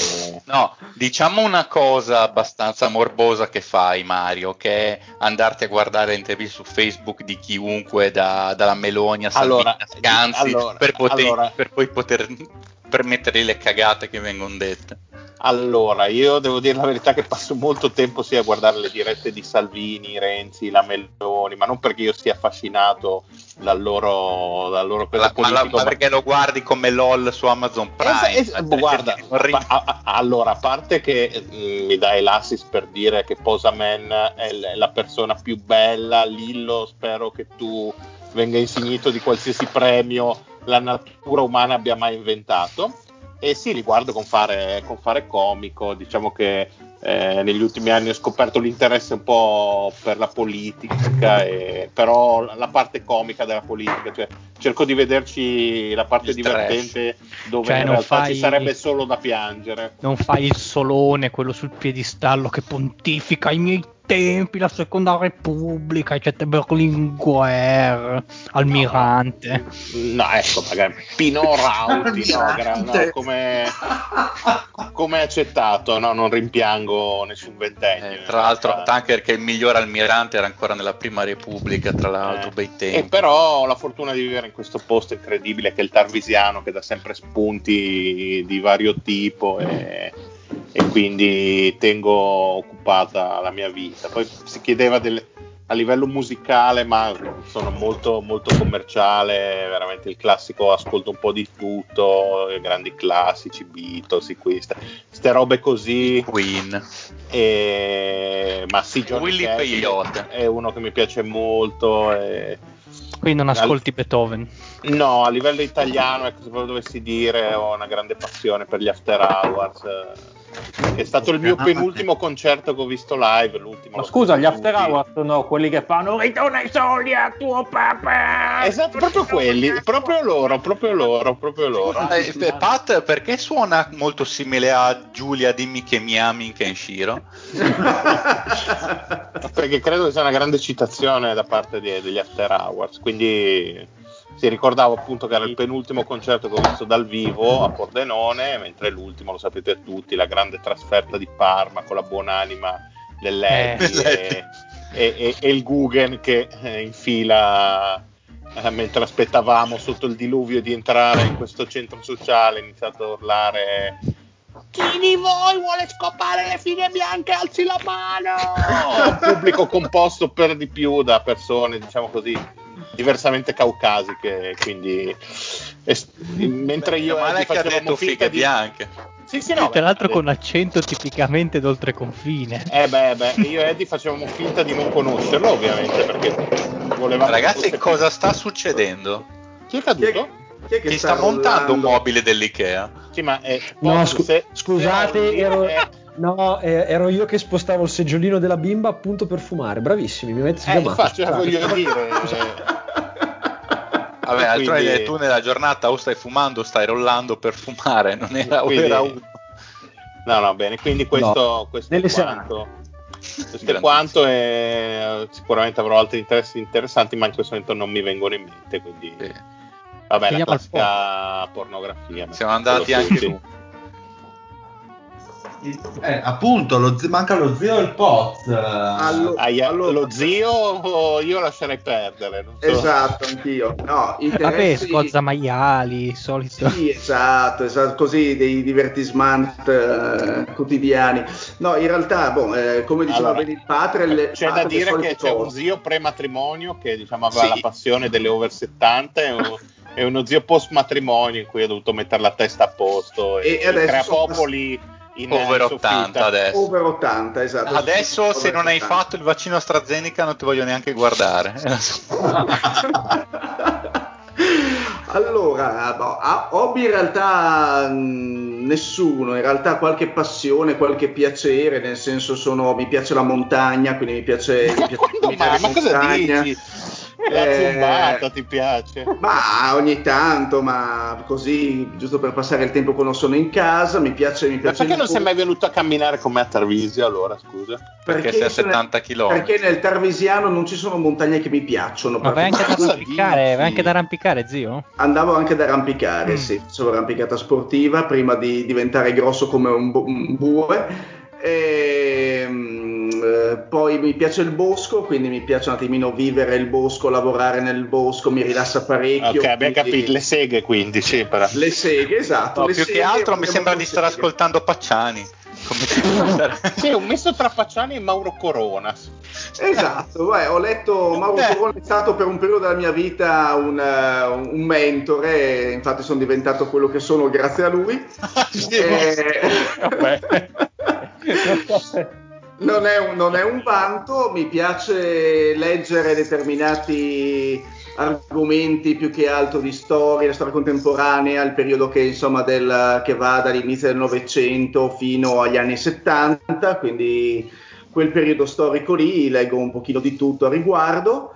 Eh, per quanto riguarda la musica, anch'io come il Dile sono, ho iniziato da, da metallaro abbastanza eh, rigoroso e cinghiale, nel senso cose abbastanza inascoltabili a, a volte. E adesso ascolto un pochino di tutto, sempre però prevalentemente rock e metal, quindi magari gruppi un pochino più moderni come Tesseract o eh, Contortionist o gruppi del genere, sono un attimino un po' più costosi. Ma sono nomi veri! Ma sono figurati! Ma guarda, ascoltatevi Tesseract che meritano.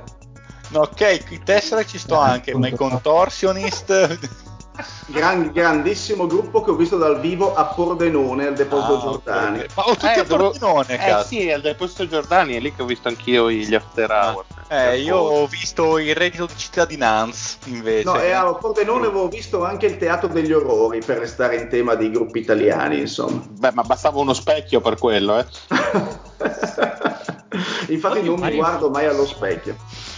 Bene Poz, così chiudiamo. Ah vabbè, allora, velo- nel senso, io in realtà, cioè, tipo... Ehm, hobby la droga. La- no, allora, legali come hobby, avevo la PlayStation e la lettura, e che proprio non ho zero tempo da quando c'è la bimba, non ho più acceso la PlayStation, non ho più letto una riga.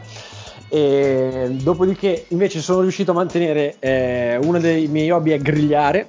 Fare delle grigliate. Beh, qualsiasi cosa che produca un gran fumo, quindi. Esattamente, soprattutto affumicare, bravissimo. Mi piace di brutto fare le cotture eh, lente e quant'altro. Tra grigliare, grindare. E, e va, cioè, ah, e vabbè, e poi sport, sport americani e, e ciclismo. Seguo gli sport americani e il ciclismo. Questi comunque è, è bello notare come, come nessuno di noi ha nominato il basket eh, in tutto questo. No, vabbè, eh, eh, una volta esatto, poi una volta praticavo basket, ma è, è andato eh, e come musica si vede che c'è qualcosa a Bologna che insomma esattamente come il Fede, però tutto spostato tipo di quattro cinque anni avanti, quindi io ho un po' più Ensi, un po' più Two Fingers, un po' più Dogo. Eh, abbi pazienza, ma Ensi è nato nel No, sì, sì, per l'amor del cielo. No, no, però secondo me lo ascolto un po' più di te. Eh, però sì, quindi Ma lì... perché non mi fa impazzire l'Ensi versione album, mentre invece eh, e su tutto questo... considerato l'epoca storica, il medio freestyle italiano.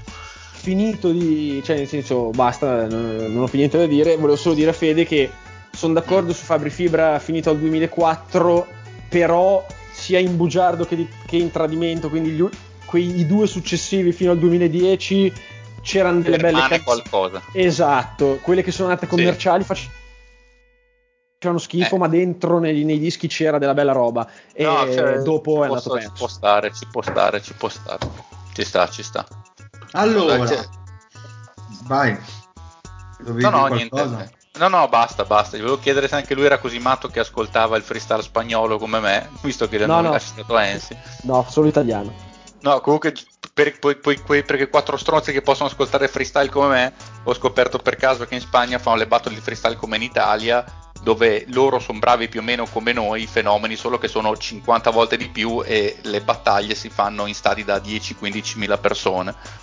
Le fanno le battaglie tipo Perù contro Cile, Argentina contro Colombia, delle cose incredibili, visto che tanto la lingua madre è la stessa, ed è uno spettacolo veramente veramente clamoroso. Bene, torniamo al basket, è incredibile ma vero, però ah, che palle il basket, al, il basket che eh, ci riguarda di prima mano, ovvero la creazione di una puntata dei The Homies, perché i nostri ascoltatori ci chiedono come nasce e viene realizzata una puntata dei The Homies, chi è che propone, chi dice, decide i temi, chi fa la scaletta, come definite chi registra, chi mette le musiche sotto e soprattutto come funziona l'editing. Ah, allora, e, e dopo doma- la domanda più importante, perché a, vo- a volte ci va così eh, ci va così tanto tempo dalla creazione della, dalla registrazione della puntata al eh, il prodotto finito. Bestemmie del Fede a parte. Posso iniziare a rispondere io? Oh, sì, tranquillo. Allora, la puntata come si costruisce? Con tre giorni prima che bisogna rendergliene atto, il Patrick inizia a proporre degli argomenti. Io metto il mio contributo, ne propongo degli altri, si decide la puntata prima tra me e il Patrick, il Lorenzo dice ok io ci sto, nessun altro caga la mossa. Ma non è vero, la... non è vero, non mettermi sullo stesso piano di questi due, scusa. Eh. Tu Dai, sei ti peggio. Ti mettiamo sotto, infatti. Per scrivere morto tutto e basta. Esatto, tu sei quello che scrive morto tutto o mette i meme della morte con la falce. Ma è fatto quello, non mi confondere. E che quindi le puntate chi le facciamo in due e mezzo sostanzialmente, in due uomini e mezzo. Buono, le, non è vero. Le editate, le, perché ci vuole così tanto tempo? Perché lo zio non si tiene, e infatti ci saranno delle editate anche in questa puntata, fidatevi, bisognerà tagliare delle cose che non si possono ascoltare. E ci metterò i soliti due o tre giorni perché bisogna... No, bisogna, andare... bisogna andare a trovare il punto, no, fare il lavoro certosino, tagliare, copiare, incollare, eccetera. No, eccetera. Dai, diciamo, diciamo la verità che ai nostri ascoltatori che ultimamente, eh, visto che ha preso in mano l'editing il Fede, la puntata dalla sua registrazione al prodotto finito passa meno di tre giorni, la registriamo mercoledì e dopo... Eh, l'uscita due giorni di solito, eh, dai, il venerdì. È perché siamo diventati anche molto più bravi, eh? Nel senso ci sono men- meno tagli da fare. Siamo Zio, l'ultima volta che tu non sei venuto fa- ho messo la puntata online la sera stessa. No, comunque e tu credi che io stia scherzando?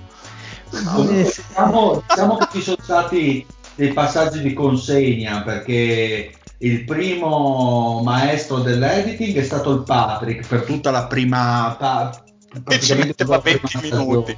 Grazie, con quelle persone le picci di merda eh, si è pippato lui. Poi c'è stato un, un breve regno del maroccano che è durato tre settimane, però poi ho detto ragazzi no, no, non ho cazzo, non c'ho palle. Poi c'è stato il, il Gran Ducato del Bile che è durato per un bel po'. E la dopo... vera Golden Age. Esatto, e dopo l'editing è passato al Fede perché ormai Dile era craccato dalla vita e quindi... Ma racconta a Fede cosa succede di solito il venerdì. No, io ti racconto cosa succede il giovedì. Beh, di solito anche il venerdì a volte. Anche il, no, il venerdì è il richiamo. Il vedete, esatto, perché il, il giovedì verso le sette il Fede, il Fede ovviamente ha tutte le sue cose da fare, il lavoro, lo studio, le, le sue cose, arriva puntuale un messaggio da parte del Mario per ricordargli di fare la puntata, di editare, che all'inizio era un... Fede ma la puntata, e la risposta è boh sì, la sto editando eccetera, poi Fede la puntata, poi Fede puntata, e adesso da un mese a questa parte unicamente un Fede, no, senza un ti sbagli, ti sbagli perché Fede ti richiamo, invece scrivo Federico Federico, tu, giusto, giusto. E tu e rispondi, io rispondo con una bestemmia. Di... Esatto, ok, ok, esattamente, è così che...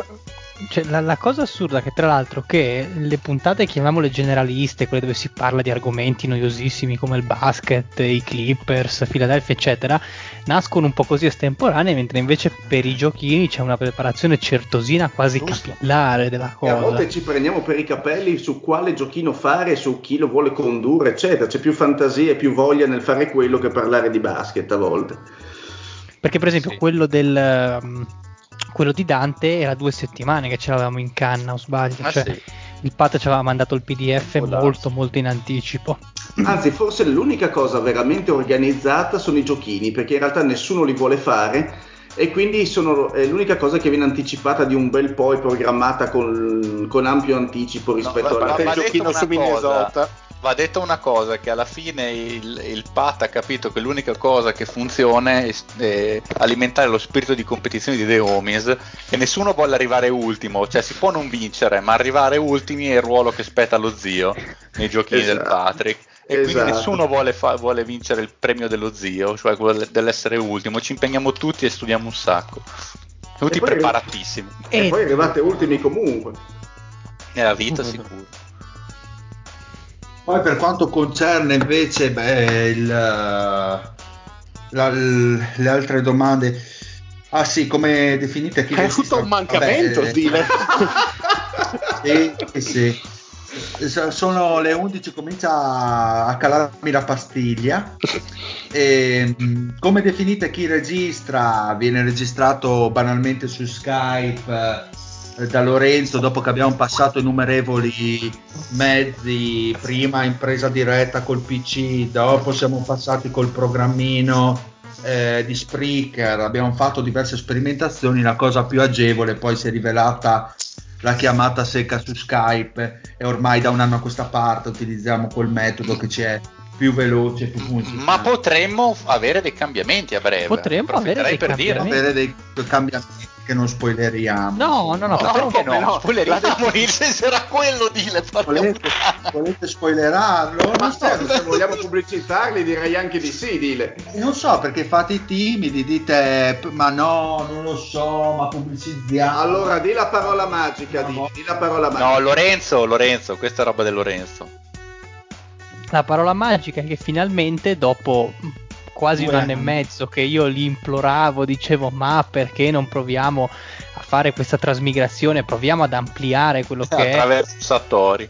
è ampliamo il viso, noi dobbiamo far fruttare questa nostra idiozia che, che ci accomuna, che pervade tutte le nostre dirette, tutte le nostre puntate, e proviamo a sbarcare sulla piattaforma idiota su, per eccellenza. Su Grindr, i The Homies arrivano su Grindr finalmente, daranno libero sfogo alle loro repulsioni più recondite. Mi sembra un po' un'inculata questa cosa. Codice sconto The Homies, codice sconto The Homies per, per i primi cento iscrizioni, eccetera, eccetera. Vabbè, no, quindi... abbiamo deciso, abbiamo deciso, ovviamente trattandosi di noi non garantiamo niente, quindi è tutto da vedere, però sembra che ci siano i prodromi per uno sbarco, per un atterraggio sulla piattaforma di Twitch, quella viola. Mi dici un sinonimo di podromo, per favore? Prodromi, i germogli, i, così le, le avvisaglie.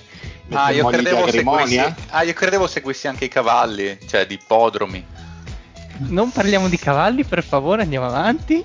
E che cosa ci sono anche con i cavalli? Cosa no, no, no, no, sei legato ai cavalli? Di, raccontaci questa cosa. Lorenzo, no. Qu- quanti soldi hai perso? Scusa, hai puntato King, soldatino, no, D'Artagnan? No, che cosa? No, Quante eh, volte no. hai perso il culo per colpa di un cavallo? No, no, no, no, no. C'è da dire che io non ho mai ricaricato nulla. Sto rin- come, come si dice, si rinvestono i profitti. Comunque, Beh. lasciamo per.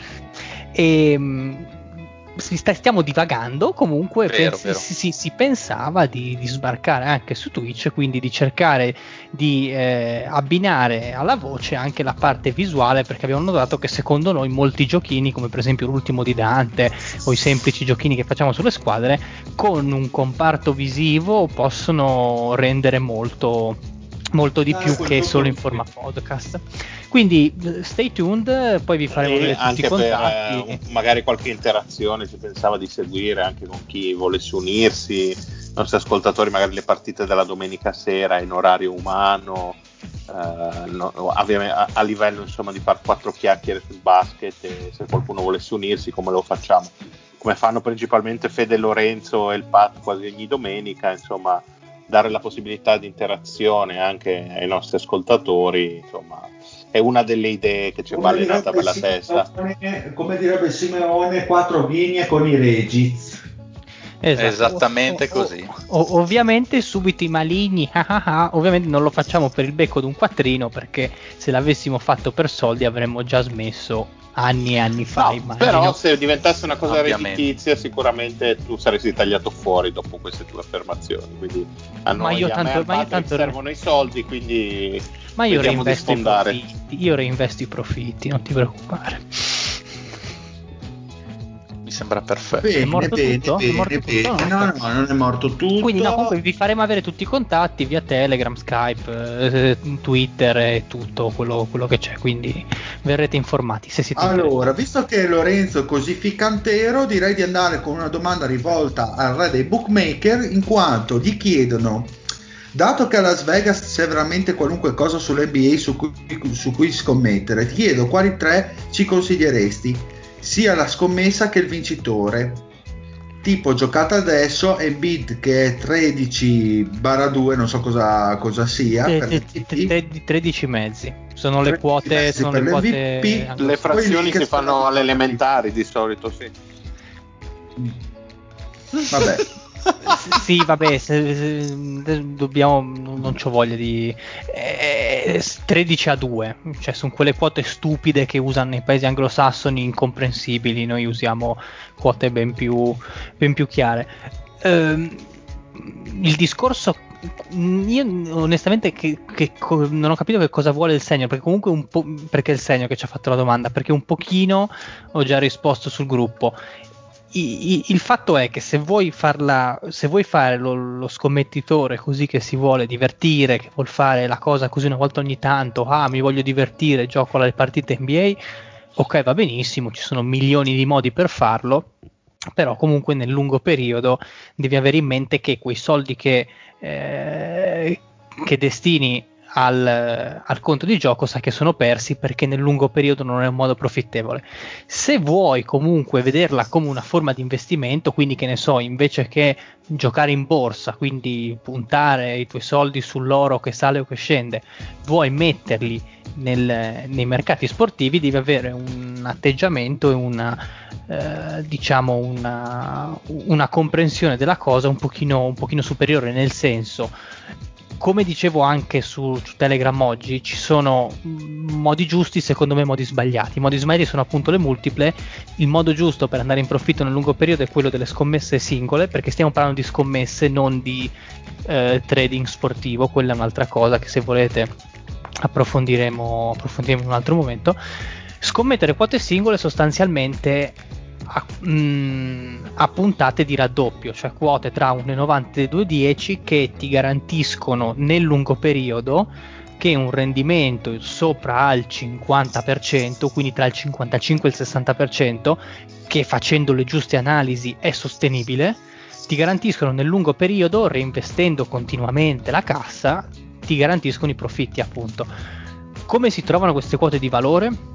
Si trovano eh, innanzitutto informandosi, molto semplicemente le cose migliori da fare sono eh, vedere le squadre che ne so sono in back to back, devono fare viaggi eh, da una costa all'altra, eh, i famosi viaggi ad ovest per le squadre dell'est sono molto massacranti dal punto di vista fisico, quindi lì si possono ricavare dei vantaggi, eh, si guardano che ne so i giocatori eh, messi in lista infortunati che magari non sono presenti in una partita, Uh, si guardano gli incontri testa a testa, oppure se si vuole andare più nello specifico si può andare a studiare per esempio come gioca una squadra e come gioca, ris- come gioca rispetto ad un'altra, per dirti, se magari una squadra che è abituata a giocare ad altissimo pace si trova in back to back e va a giocare, che ne so, la prima che mi viene in mente eh, aiuta, comunque che ti fa giocare piano, già lì puoi cercare di ricavare un certo tipo di vantaggio. Detto questo, come lo trovi queste quote di uno virgola novanta? Perché voi mi direte, aprendo qui adesso il palinsesto, non trovo nessuna partita. non, non sto leggendo cosa state dicendo perché sennò mi distraggo. Vai, ah, vai avanti, vai avanti. Come trovo queste quote intorno all'uno virgola novanta? Perché se io apro il palinsesto vedo tutte quote, per esempio vedo qua i Nets stasera sono andati a uno virgola ventisei contro i Pelicans a quattro. Come, come equilibro questa situazione? L'equilibrio con l'handicap, cioè dando dei punti di vantaggio o svantaggio sul risultato finale alla squadra che voglio prendere. Quindi se nel caso sempre di, dei Nets e dei Pelicans, se io penso che i Nets siano più forti dei Pelicans non solo sul risultato secco ma addirittura di otto punti, cioè che riescono a vincere, che ne so, di nove punti, posso pensare di prendere questa quota. Potrebbe aver senso, stanotte torna Durant, quindi magari c'è un minimo di euforia collettiva, ma al tempo stesso può essere che Durant non sia ancora ben eh, guarito dall'infortunio, quindi può giocare a ritmi lenti e inceppargli l'attacco. Ci sono tutta una serie di situazioni che vanno considerate e che concorrono. Nel momento in cui si fanno tutte le valutazioni, se ritenete che la quota e l'handicap siano Uh, siano giusti, siano di un certo tipo di valore, potete pensare anche di investire e nel lungo periodo, se si fanno le analisi giuste, si va in profitto. Non immaginatevi profitti mastodontici, mastodontici, cioè raddoppiare la cassa in quindici giorni, perché nessuno raddoppia la cassa in quindici giorni, dovete sempre avere presente. Un centello me lo faccio, un centello, il centello me lo faccio. Un centerbe ti puoi fare. Dire, se, se investi il dieci k al centello lo fai anche in tre settimane, dipende tutto da quanto investi. Da quanto investi. Dovete, okay. dovete sempre tenere riferimento che se voi mettete i soldi in banca andate in negativo ormai, perché le banche anche con gli investimenti lasciamole perdere. Se le investite in borsa, se avete un rendimento annuale del quattro cinque per cento potete considerarvi fortunati, quindi dovete un attimo cercare di essere eh, realisti e dire non è che posso avere in quindici giorni un rendimento del cento per cento perché o, o ho avuto una botta di culo o non accadrà mai, perché nel lungo periodo si normalizza tutto. Invece accettare un, un, un ingresso costante del cinque sei per cento facendola diventare un'attività, non dico sistematica, ma comunque profittevole, può essere un punto di partenza, perché poi ragioniamo in percentuali, perché se io ne scommetto cento ne guadagno sei, se ne scommetto diecimila ne guadagno seicento e così via, cioè nel senso e così è, via, perfetto. È tutto para- spero quindi di essere stato chiaro. Sì, chiarissimo. Allora, dici secco, senza se, senza ma, su chi eh, scommetteresti oggi come finalista a est a ovest? Sper- spero che sia sconteresti, penso che volesse dire scommetteresti. Ma uh, il, il discorso è, uh, cioè, p- p- posso farla io questa previsione, come potete farla voi, non bisogna per forza. Ma allora, se, se qua guardate le quote, per me per esempio già i Nets vincenti a destra uno virgola novanta non li prenderei perché sono bassi, non ne vale la pena. Se dovessi prendere una squadra, per esempio Philadelphia quattro virgola settantacinque è molto buona, quattro virgola settantacinque vuol dire che Eh, qua vai a quintuplicare quasi l'investimento che fai. Dall'altro lato stesso discorso per l'est, con i Lakers a due virgola novanta che mi sembrano molto bassi, i Clippers a tre virgola trenta secondo me sono veramente un, una roba, un furto, perché sono veramente veramente bassi. Vedo questi Nuggets a otto, se volete poi ci colleghiamo per parlare dei Nuggets, quindi due squadre di valore, Philadelphia e Denver, che sicuramente non arriveranno, eh, però proprio per un discorso di lungo periodo, se fate cento volte questa, eh, questo tipo di operazione si va in profitto, secondo me. Ok, ottimo, perfetto. Eh, gli altri vogliono dire qualcosa riguardo alle scommesse sul, sulle finaliste est o ovest? O vado avanti? Boh, che mi sembra buona effettivamente a otto per adesso. Quella della quotazione di Denver, effettivamente. Eh, sottolinei quello che dice il Vate, insomma. Sì, ti direi mi fa più paura Los Angeles, appunto, Clippers a tre virgola trenta che i Lakers a due virgola novanta per come stanno, per, per come giocano. Ma sì, se giochi due lire devi giocare su quelle quote lì, se no cosa ci guadagni. Ecco, che mi fa smontare tutto quello che ho detto in dieci minuti. Se giochi tanti soldi, che devi capire che ovviamente da un due virgola novanta puoi tirarci fuori altrettanti soldi, quindi dipende anche quanto giochi. Sì, sì, sì, sì, no. Come direbbe eh, Flavio Tranquillo, il, Patrick, il discorso Patrick, è più complesso di così. Ma tipo il Patrick quanto scommetterebbe sul... Quanto, quanti soldi? Dipende, perché se hai dieci euro da scommettere è inutile che li butti sui Lakers, perché no, eh, tutto il tuo conto. Per, per, però vedi te, Pat, te stai facendo il discorso della scommessa una tantum, cioè ho dieci euro da buttare, li butto e poi chi si è visto si è visto. Se lo vuoi fare in maniera un po' più sistematica, innanzitutto non giochi gli antepost, cioè i vincenti, manifestazione, eccetera, eccetera. Eh, ma tu fai no, troppe, no, tu parti dalla premessa sbagliata, Lorenzo. Fatta solo quei dieci euro, poi è finito, non è altri. Eh, scusati, hanno chiesto quello, il vincitore, il vincitore è, giochi su una quota abbastanza alta per te. Sì, sì, sì, no, no, esatto. Secondo eh, me se, se devi è una scommessa singola, non è una scommessa che vai a fare ogni giorno. Quindi no, tanto no, se, se, che se, se, se, che hai. Se devi puntare per il valore a est- morto tutto? tutto? Eh, Patrick ha spento i microfoni dell'ora. Denver eh, a sedici. Sì. L'ora puoi ripetere? Certo. No, no, no, no, no, non scrivere perché vabbè, scrivi comunque Philadelphia, Denver in finale. No, chi sta parlando? No, siccome Lorenzo sei un attimo saltato trenta secondi, poi il tuo discorso non aveva né capo né coda, potresti ripetere un attimo? Ma no, perché io l'ho sentito e mi hai detto l'ora e puoi ripetere come se volessi scrivere e prendere appunti. No, ma, no, ma se sei saltato appunti. Veramente. No, sembrava tipo no, ti, ti è saltata la voce un cinque sei secondi e non ti sei sentito tipo... l'ora. Ah ok, no, ah, molto semplicemente, da una parte Fila, dall'altra Denver e vincente... vincente del premio finale Denver, anche se da un certo punto di vista, se proprio vogliamo, Denver si potrebbe anche aspettare a prenderla, perché in questo momento è sicuramente molto inflazionata, perché stanno vincendo, sono fighi, sono carucci, sono sulla bocca di tutti e quindi è una quota leggermente al ribasso. Magari se aspettate un attimo, hanno un periodo di leggera flessione, ne perdono due, stanno un po' un periodo al cinquanta per cento, si potrebbero prendere anche un pochino di più.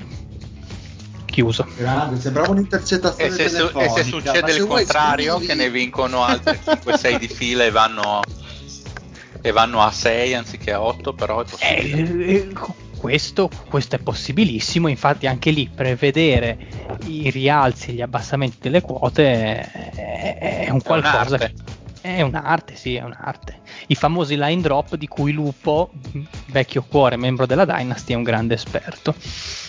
Grande. Bene, grazie. Quindi io direi di andare su una, una domanda che magari sveglia un attimino gli animi alle undici e tredici di questo mercoledì che sta finendo con un giovedì che sta iniziando. E la domanda è questa: e in questo momento qual è la peggiore squadra N B A, inteso non solo come roster ma anche come società, dirigenza, prospettive future legate alle scelte, programmazione attuale core e loro finestra? E Denver concorrenza eh, zio eh così non volevo essere scortese, però visto che beh dai, siamo tutti d'accordo, dai, Minnesota, ci stringiamo la mano, esatto, e c'è, altro, c'è molto poco da dire quanto meno a, quanto meno a ovest. Vabbè, allora facciamo zio, la seconda zio, Mario scusami, perdono zio, tre, tre punti stringato, trenta secondi, tre punti, per cui Minnesota è la più schifosa dell'N B A degli ultimi dieci anni telegrafico, anche degli ultimi venti se vogliamo, va bene, anche degli ultimi venti. Allora eh, il fatto che siano la peggior squadra in termini di vittorie di, di questa di, di, del lasso di tempo analizzato, beh è quello effettivamente è quello abbastanza eh? Poi sì. Il fatto che eh, in una stagione in cui eh, si era acquisito anche Russell per poter puntare a qualcosa di più, quindi giocando in qualche modo anche eh, delle scelte, siamo comunque ultimi in Lega, quindi comprese le squadre a est, e il fatto che dal, insomma, negli ultimi dieci anni quante volte abbiamo visto i playoff? Mm, due? Una? No, una. Quindi direi che questo basta a definire il, il livello negli della franchigia. Dieci anni siamo andati ai playoff. Ah sì, siamo andati ai playoff sì, con Butler, eh, tre anni fa. Esatto. e una serie di risultati negativi veramente scandaloso, il fatto che tra l'altro non c'è prospettiva, quindi eh, questo forse equiparandolo magari ad altre squadre è ancora più è ancora peggiorativo, eh, quindi non vedo sinceramente, visto che si parla anche di ottica futura, non vedo eh, come la cosa possa, possa modificarsi nel breve termine. Perfetto. Poi chiaro, se poi noi paragoniamo ad altre squadre che si trovano più o meno in quella, so, in que- in quella fascia medio-bassa, eh, Houston sappiamo che insomma ha deciso di tankare, però almeno si è presa delle scelte che può in qualche modo far fruttare. eh, Oklahoma sappiamo la quantità di scelte che ha, eh, che ha nel, nel, nel breve medio periodo, ma sappiamo anche quanto è stata competitiva negli anni Eh, negli anni addietro, cosa che ovviamente eh, Minnesota non è stata. E per quanto riguarda Est, insomma, eh, come ho scritto sul gruppo, secondo me è l'unica squadra che si trova un attimino ehm, eh, in, in una sorta di limbo, cioè Orlando, in un limbo tecnico parlo, ha deciso però a questo punto di, di svoltare, quindi in qualche modo ha preso una decisione, poi si vedrà col tempo il sulla risultato. Decisione esatto il risultato. E um, Pat, tipo una Washington, tu come la vedi? Se devi fare una um, rispondere a quella domanda in base alla tua franchigia, che anche, anche quella non è messa benissimo, diciamo, come, ah, come la vedi? È che la dirigenza nuova aveva da poco iniziato, saranno due anni, quindi oh, insomma non, non bene, ma si può neanche dire troppo male, nel senso aspettiamo un attimo. Non sono un grande estimatore di, di sto tizio che ha preso il posto di Grunfeld, a dire il vero, visto che era suo vice, però insomma uno può anche dargli il beneficio del dubbio per un quattro anni, però per adesso non è che siamo partiti al quattro anni, quindi vuol dire altri due dopo altri due sì, cioè almeno per tirare un minimo le somme, perché per adesso ha ereditato una squadra che aveva il contratto di Wall, Eh, aveva giocatori fin troppo giovani e che ha ben pensato di fermare Bertans, tra l'altro. Vabbè, lì non potevi fare altro, però cosa eh sì, l'ha firmato, vabbè, ma non è un contratto poi altissimo per, quella, per, per, per ormai un titolare, quindi teoricamente potrebbe anche non essere un contratto così brutto poi. Eh, con l'andare del tempo è solo lungo, quindi non so, è, è difficile giudicare perché non è che abbia avuto molto modo di, di mettersi in mossa. Cioè, ha fatto una bella mossa, ad esempio mossette piccole, ha fatto quella bella quella mossa che mi piaceva, questa deadline per Gafford, eh, aveva fatto vabbè, il Pesaresi ha sbroccato per Gafford. Manco avesse scambiato oh, a Juan. Sicuramente direbbe i suoi Chicago come peggiore squadra di sempre. Da peggiore beh, beh, si può, negli ultimi dieci anni, in effetti, tutto compreso. No, no Bondari. Beh, no, comunque no. Sono nelle ultime, no, non sono la okay, peggiore. No, la però, peggiore no, però però, le cin- però cinque peggiori di, di, di, dei Wolves le trovate, non lo so no, mica. No, Chicago no. Ha avuto il culo di avere Jordan, perché eh, sennò onestamente... Quindi Sacramento, Orlando... Eh, però forse poi ci fermiamo. Eh, chi altri? I Suns per dieci anni. I Suns perché sì, solo sta stagione sta andando bene. Quindi boh, ma anche comunque Orlando nel duemilaundici duemiladodici era ancora una squadra abbastanza così rilevante che quei due anni da soli fanno più di dieci anni di Chicago. Però no, comunque ha fatto i playoff l'anno scorso. C'era comunque il periodo in, di Noah. Sì, ma cioè, ha avuto facciamo. molto più successo negli ultimi dieci anni Chicago di quanti ne ha avuti Orlando. Negli ultimi eh, fammi pensare. Forse, forse Charlotte nel complesso. Eh, Charlotte, sì, non bene. Eh, Charlotte. Però Charlotte comunque un paio di apparizioni ai playoff li ha fatte, eh, cosa che insomma altre franchigie non possono dire lo stesso, quindi... Io Washington comunque le ha fatte, eh, a prescindere dal... Sì, era per portare un attimino più di carne...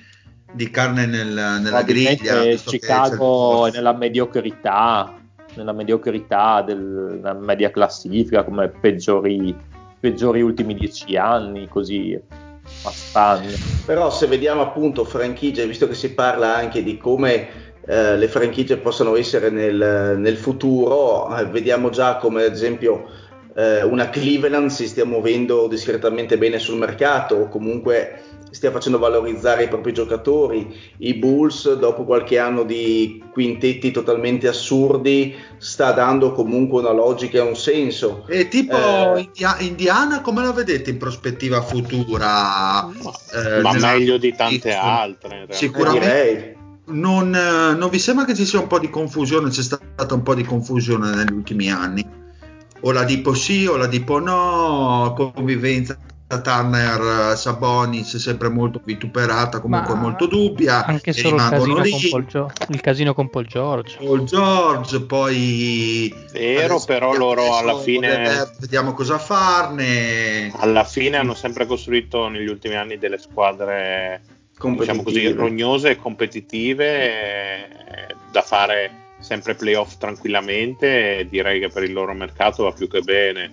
E comunque la base mi sembra abbastanza solida. Poi è vero, ci sono probabilmente delle dirigenze che sembrano avere le idee più chiare eh, della loro, eh, però vedo tanti disastri mh, molto, molto peggiori in giro per la Lega, e soprattutto non mi sembra che si siano rovinati il futuro con qualche eh, mossa azzardata o totalmente sbagliata. Ma Indiana non è che sia molto meglio, secondo me hanno, hanno sbagliato a cambiare allenatore. Non, è, non mi piacciono, non, non è una squadra con un grandissimo futuro, sta qua. Ecco qua sta, sta, mi, mi vai a vedere le quote per Indiana campione duemilaventidue? Tanta, beh, eh, non, ci sono, non, non ci sono ancora, purtroppo. Tanta, tanta parte dava il, l'amico lì che adesso ha Atlanta, ehm, cazzo si chiama, McMillan. Cosa stai no. dicendo, Pat? Non ti seguo. È ubriaco, lascia stare. Dai, no, dico bello. Che Indiana non ha sto grande futuro, secondo me. Col cambio allenatore ha perso molto. Cioè, tanto del suo. Ma McMillan è un ultimo, è un cane schifoso. McMillan, non una stagiontaccia che è Indiana. È un Brett Brown che non ce l'ha fatta, McMillan. Grande. Beh, Brown è di sicuro. Il post ce l'abbiamo ancora pensato o si è deflagrato? No, ci sono, ci sono. Ah, ok, ok, perfetto. Tu volevi fare qualche considerazione riguardo a questa domanda? Chi è che ha un futuro peggiore, la Fortitudo o la Virtus? Ma no, ma perché Mario? Ma Mario, cioè, nel senso, perché mi hai fatto questa domanda? No, per farti parlare, per coinvolgerti un po', così, no. per metterti ah, in difficoltà. Per coinvolgermi, ah, okay, grazie. eh, non voglio più parlare. No, a parte gli scherzi. E secondo me, eh, bypassando quello che diceva, che chiede il Marione, eh, sì, devo far... Marione è una cattiva persona, lascia stare. Se... È così, sai, la nostra centoquattro per il podcast. Faccio... Addirittura. Ah, addirittura. E, e chissà gli altri. In un eventuale futuro, una squadra che secondo me è stata, se ne è parlato poco per rispetto, per fede, mi sembra giusto, però Houston io nel futuro... Cioè, proiettata nel futuro, la vedo navigare un po' a vista. Eh, Poz, io ti ringrazio per aver chiamato rispetto quella che in realtà tu volevi dire pietà. Ah, eh, vabbè, no. Ma la pietà, eh, quella di Enea. E, e sì, poi sì, permettetemi, permettetemi di dire che, cioè, Indiana, secondo me, è tu, cioè, nel senso, abbiamo tirato fuori. Cioè, non è del livello dell'altra merda che abbiamo messo in mezzo, cioè era una squadra un po'... Ecco qua, eh, sei di... finito nella lista nera del fatto anche tu, eh. Cioè, secondo me non... Ma no, non è una merda, ma non perché è, è una squadra anonima, e allora squadra sì, magari non...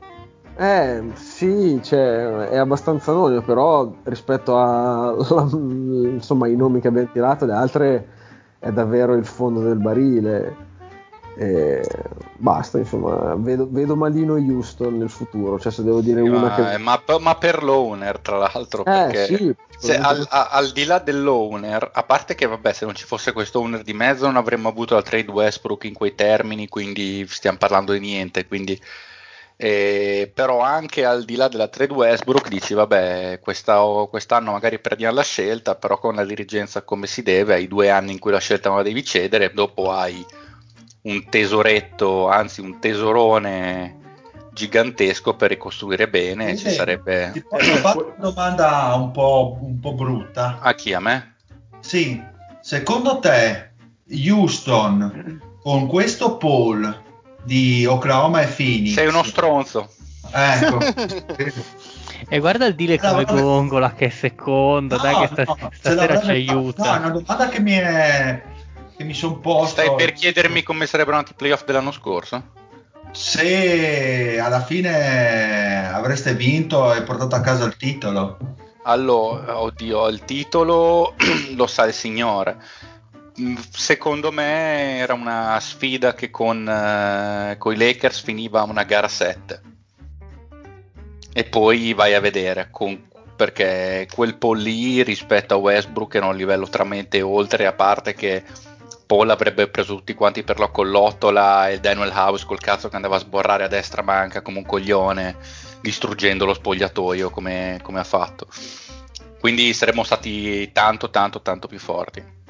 Sarebbe stato da vedere se for- sarebbero riusciti a coesistere lui e Harden, visto che vanno già di sapori, e tenerli insieme eh, un altro quello... anno magari li esacerbava. Ma secondo me può essere, però secondo me erano comunque entrambi dei professionisti poi sul campo, e sul campo sarebbero andati bene, poi magari fuori dal campo si odiano, però sono dei due giocatori di levatura tale che poi quando arriva ai playoff per due mesi in qualche modo fai coesistere. L'anno scorso sono successe talmente tante cose extracestistiche che credo che determinati problemi di coesistenza sarebbero stati messi un po' in secondo piano, no? Però se io non posso dire prodromi, allora neanche il Pat può dire esacerbare, eh, qua. E però la, differ- io... la differenza è che il Pat sa cosa. Ma perché dice? Tu usi le parole a sproposito, Lorenzo, perché vedi, quando tu usi prodromi e dici che c'è un... è tipo le radici, ma, ma porta a qualcosa di negativo il prodromo, non è una che porta una cosa positiva, va a essere... Ma... il tweet, quindi porco d***o Lorenzo, no, è, è di solito, cioè non per forza è spiacevole, no, eh. non per forza stessi sì. Per dire no, non è porco bip, ma madonna bip, ah, a parte che bestemmimi un attimo, non è per forza spiacevole prodromo, assolutamente. Non lo so, ma secondo me questo scontro dialettico ne sei riuscito a pezzi, Lorenzo. Eh? L- Lorenzo, vabbè, vabbè. Scrivimi il minutaggio su WhatsApp, fammi il favore. Due, zero, due ore precise, non puoi sbagliare. Secondo me la bestemmia ha chiuso, ha, ha chiuso ogni tipo di discorso. Infatti, vai, dile, vai, vai, vai avanti. Usate, chiudi la puntata. Usate. Chi aveva fatto la domanda sui tempi dell'editing, ecco, sono questi i tempi dell'editing. Esatto, esattamente questi. Ma volete fare Denver o chiudiamo in, in scioltezza? Secondo me possiamo chiudere in scioltezza, sto direi punto, proprio ne parleremo sì. Prossima settimana come si deve. Ok, dai, prossima settimana Denver, argomento proprio un topic, un hot topic da tenere ben presente. Quindi andiamo ai saluti, prima voglio salutare il nostro ospite che ce l'ha fatta, ha resistito fino, fino adesso. Grazie Poz per la tua per la tua ospitata, insomma. No, grazie, grazie a voi, no, è stato un piacere, cioè, sono stato volentieri sveglio, e anzi adesso nel, aspetto il post puntata per scontrarmi col Marione, perché la domanda che mi ha fatto me la sono segnata. No, ma come? No, sono cazzi tua! Esatto, eh, ma Mario paga lo scotto di quella sua lingua biforcuta che sì. A volte non tiene a bada, da, no? da, da posto giudaico, eh, un uomo da una, sai, un uomo di una grande oratoria qualche volta cade così in fallo. Vede, grazie, ciao, buona serata, bella ragazzi, un saluto a tutti. Grande Lorenzo, un saluto speciale particolare a te, con un abbraccio per un amante della lirica, quale io sono, quindi mi affianco al tuo amore. Un prodromico saluto a tutti. Un po' battuto. Un saluto al bestemmiatore maledetto, vero al Patrick. Boh, ma devo fargli pagare perché a lui non piace Mozart. Sì, ma la fai pagare al Fede, non a Lorenzo. Il Tedescaglia lì, il Beethoven, il Wagner. Mozart non era troppo distante. Eh. Beethoven, no. Sì, non era di Cesenatico Beethoven. No, ma neanche Mozart. Vabbè, eh, di, volevo eh, dire Mozart, scusa.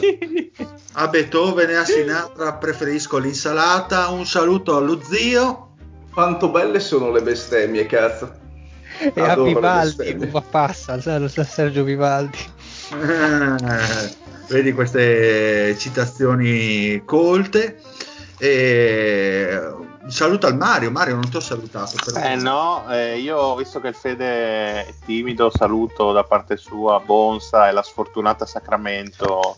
So che ci teneva particolarmente il Fede. Mario, porca di quella troia. La fatta al Sacramento.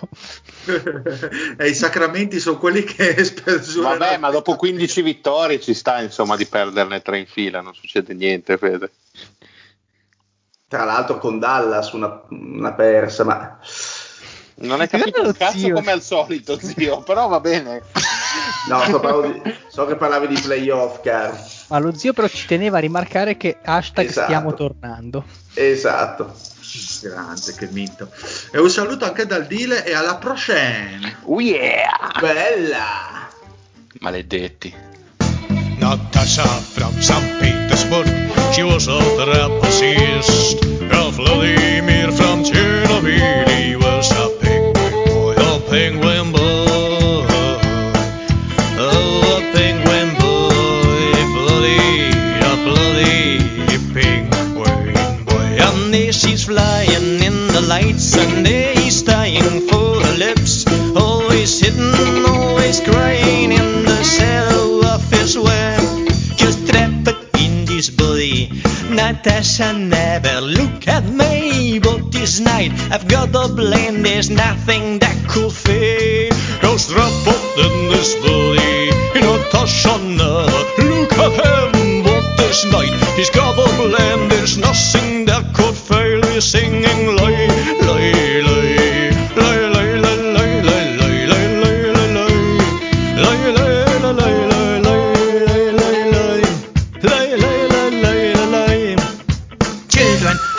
Screaming, what's this flying monster mom?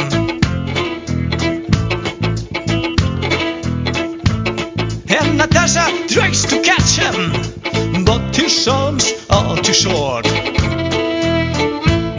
Now, now penguin boy, now penguin boy, this is the very sad story of how penguin boy, of penguin boy, boy, boy, boy, boy, of bloody boy, the very sad story.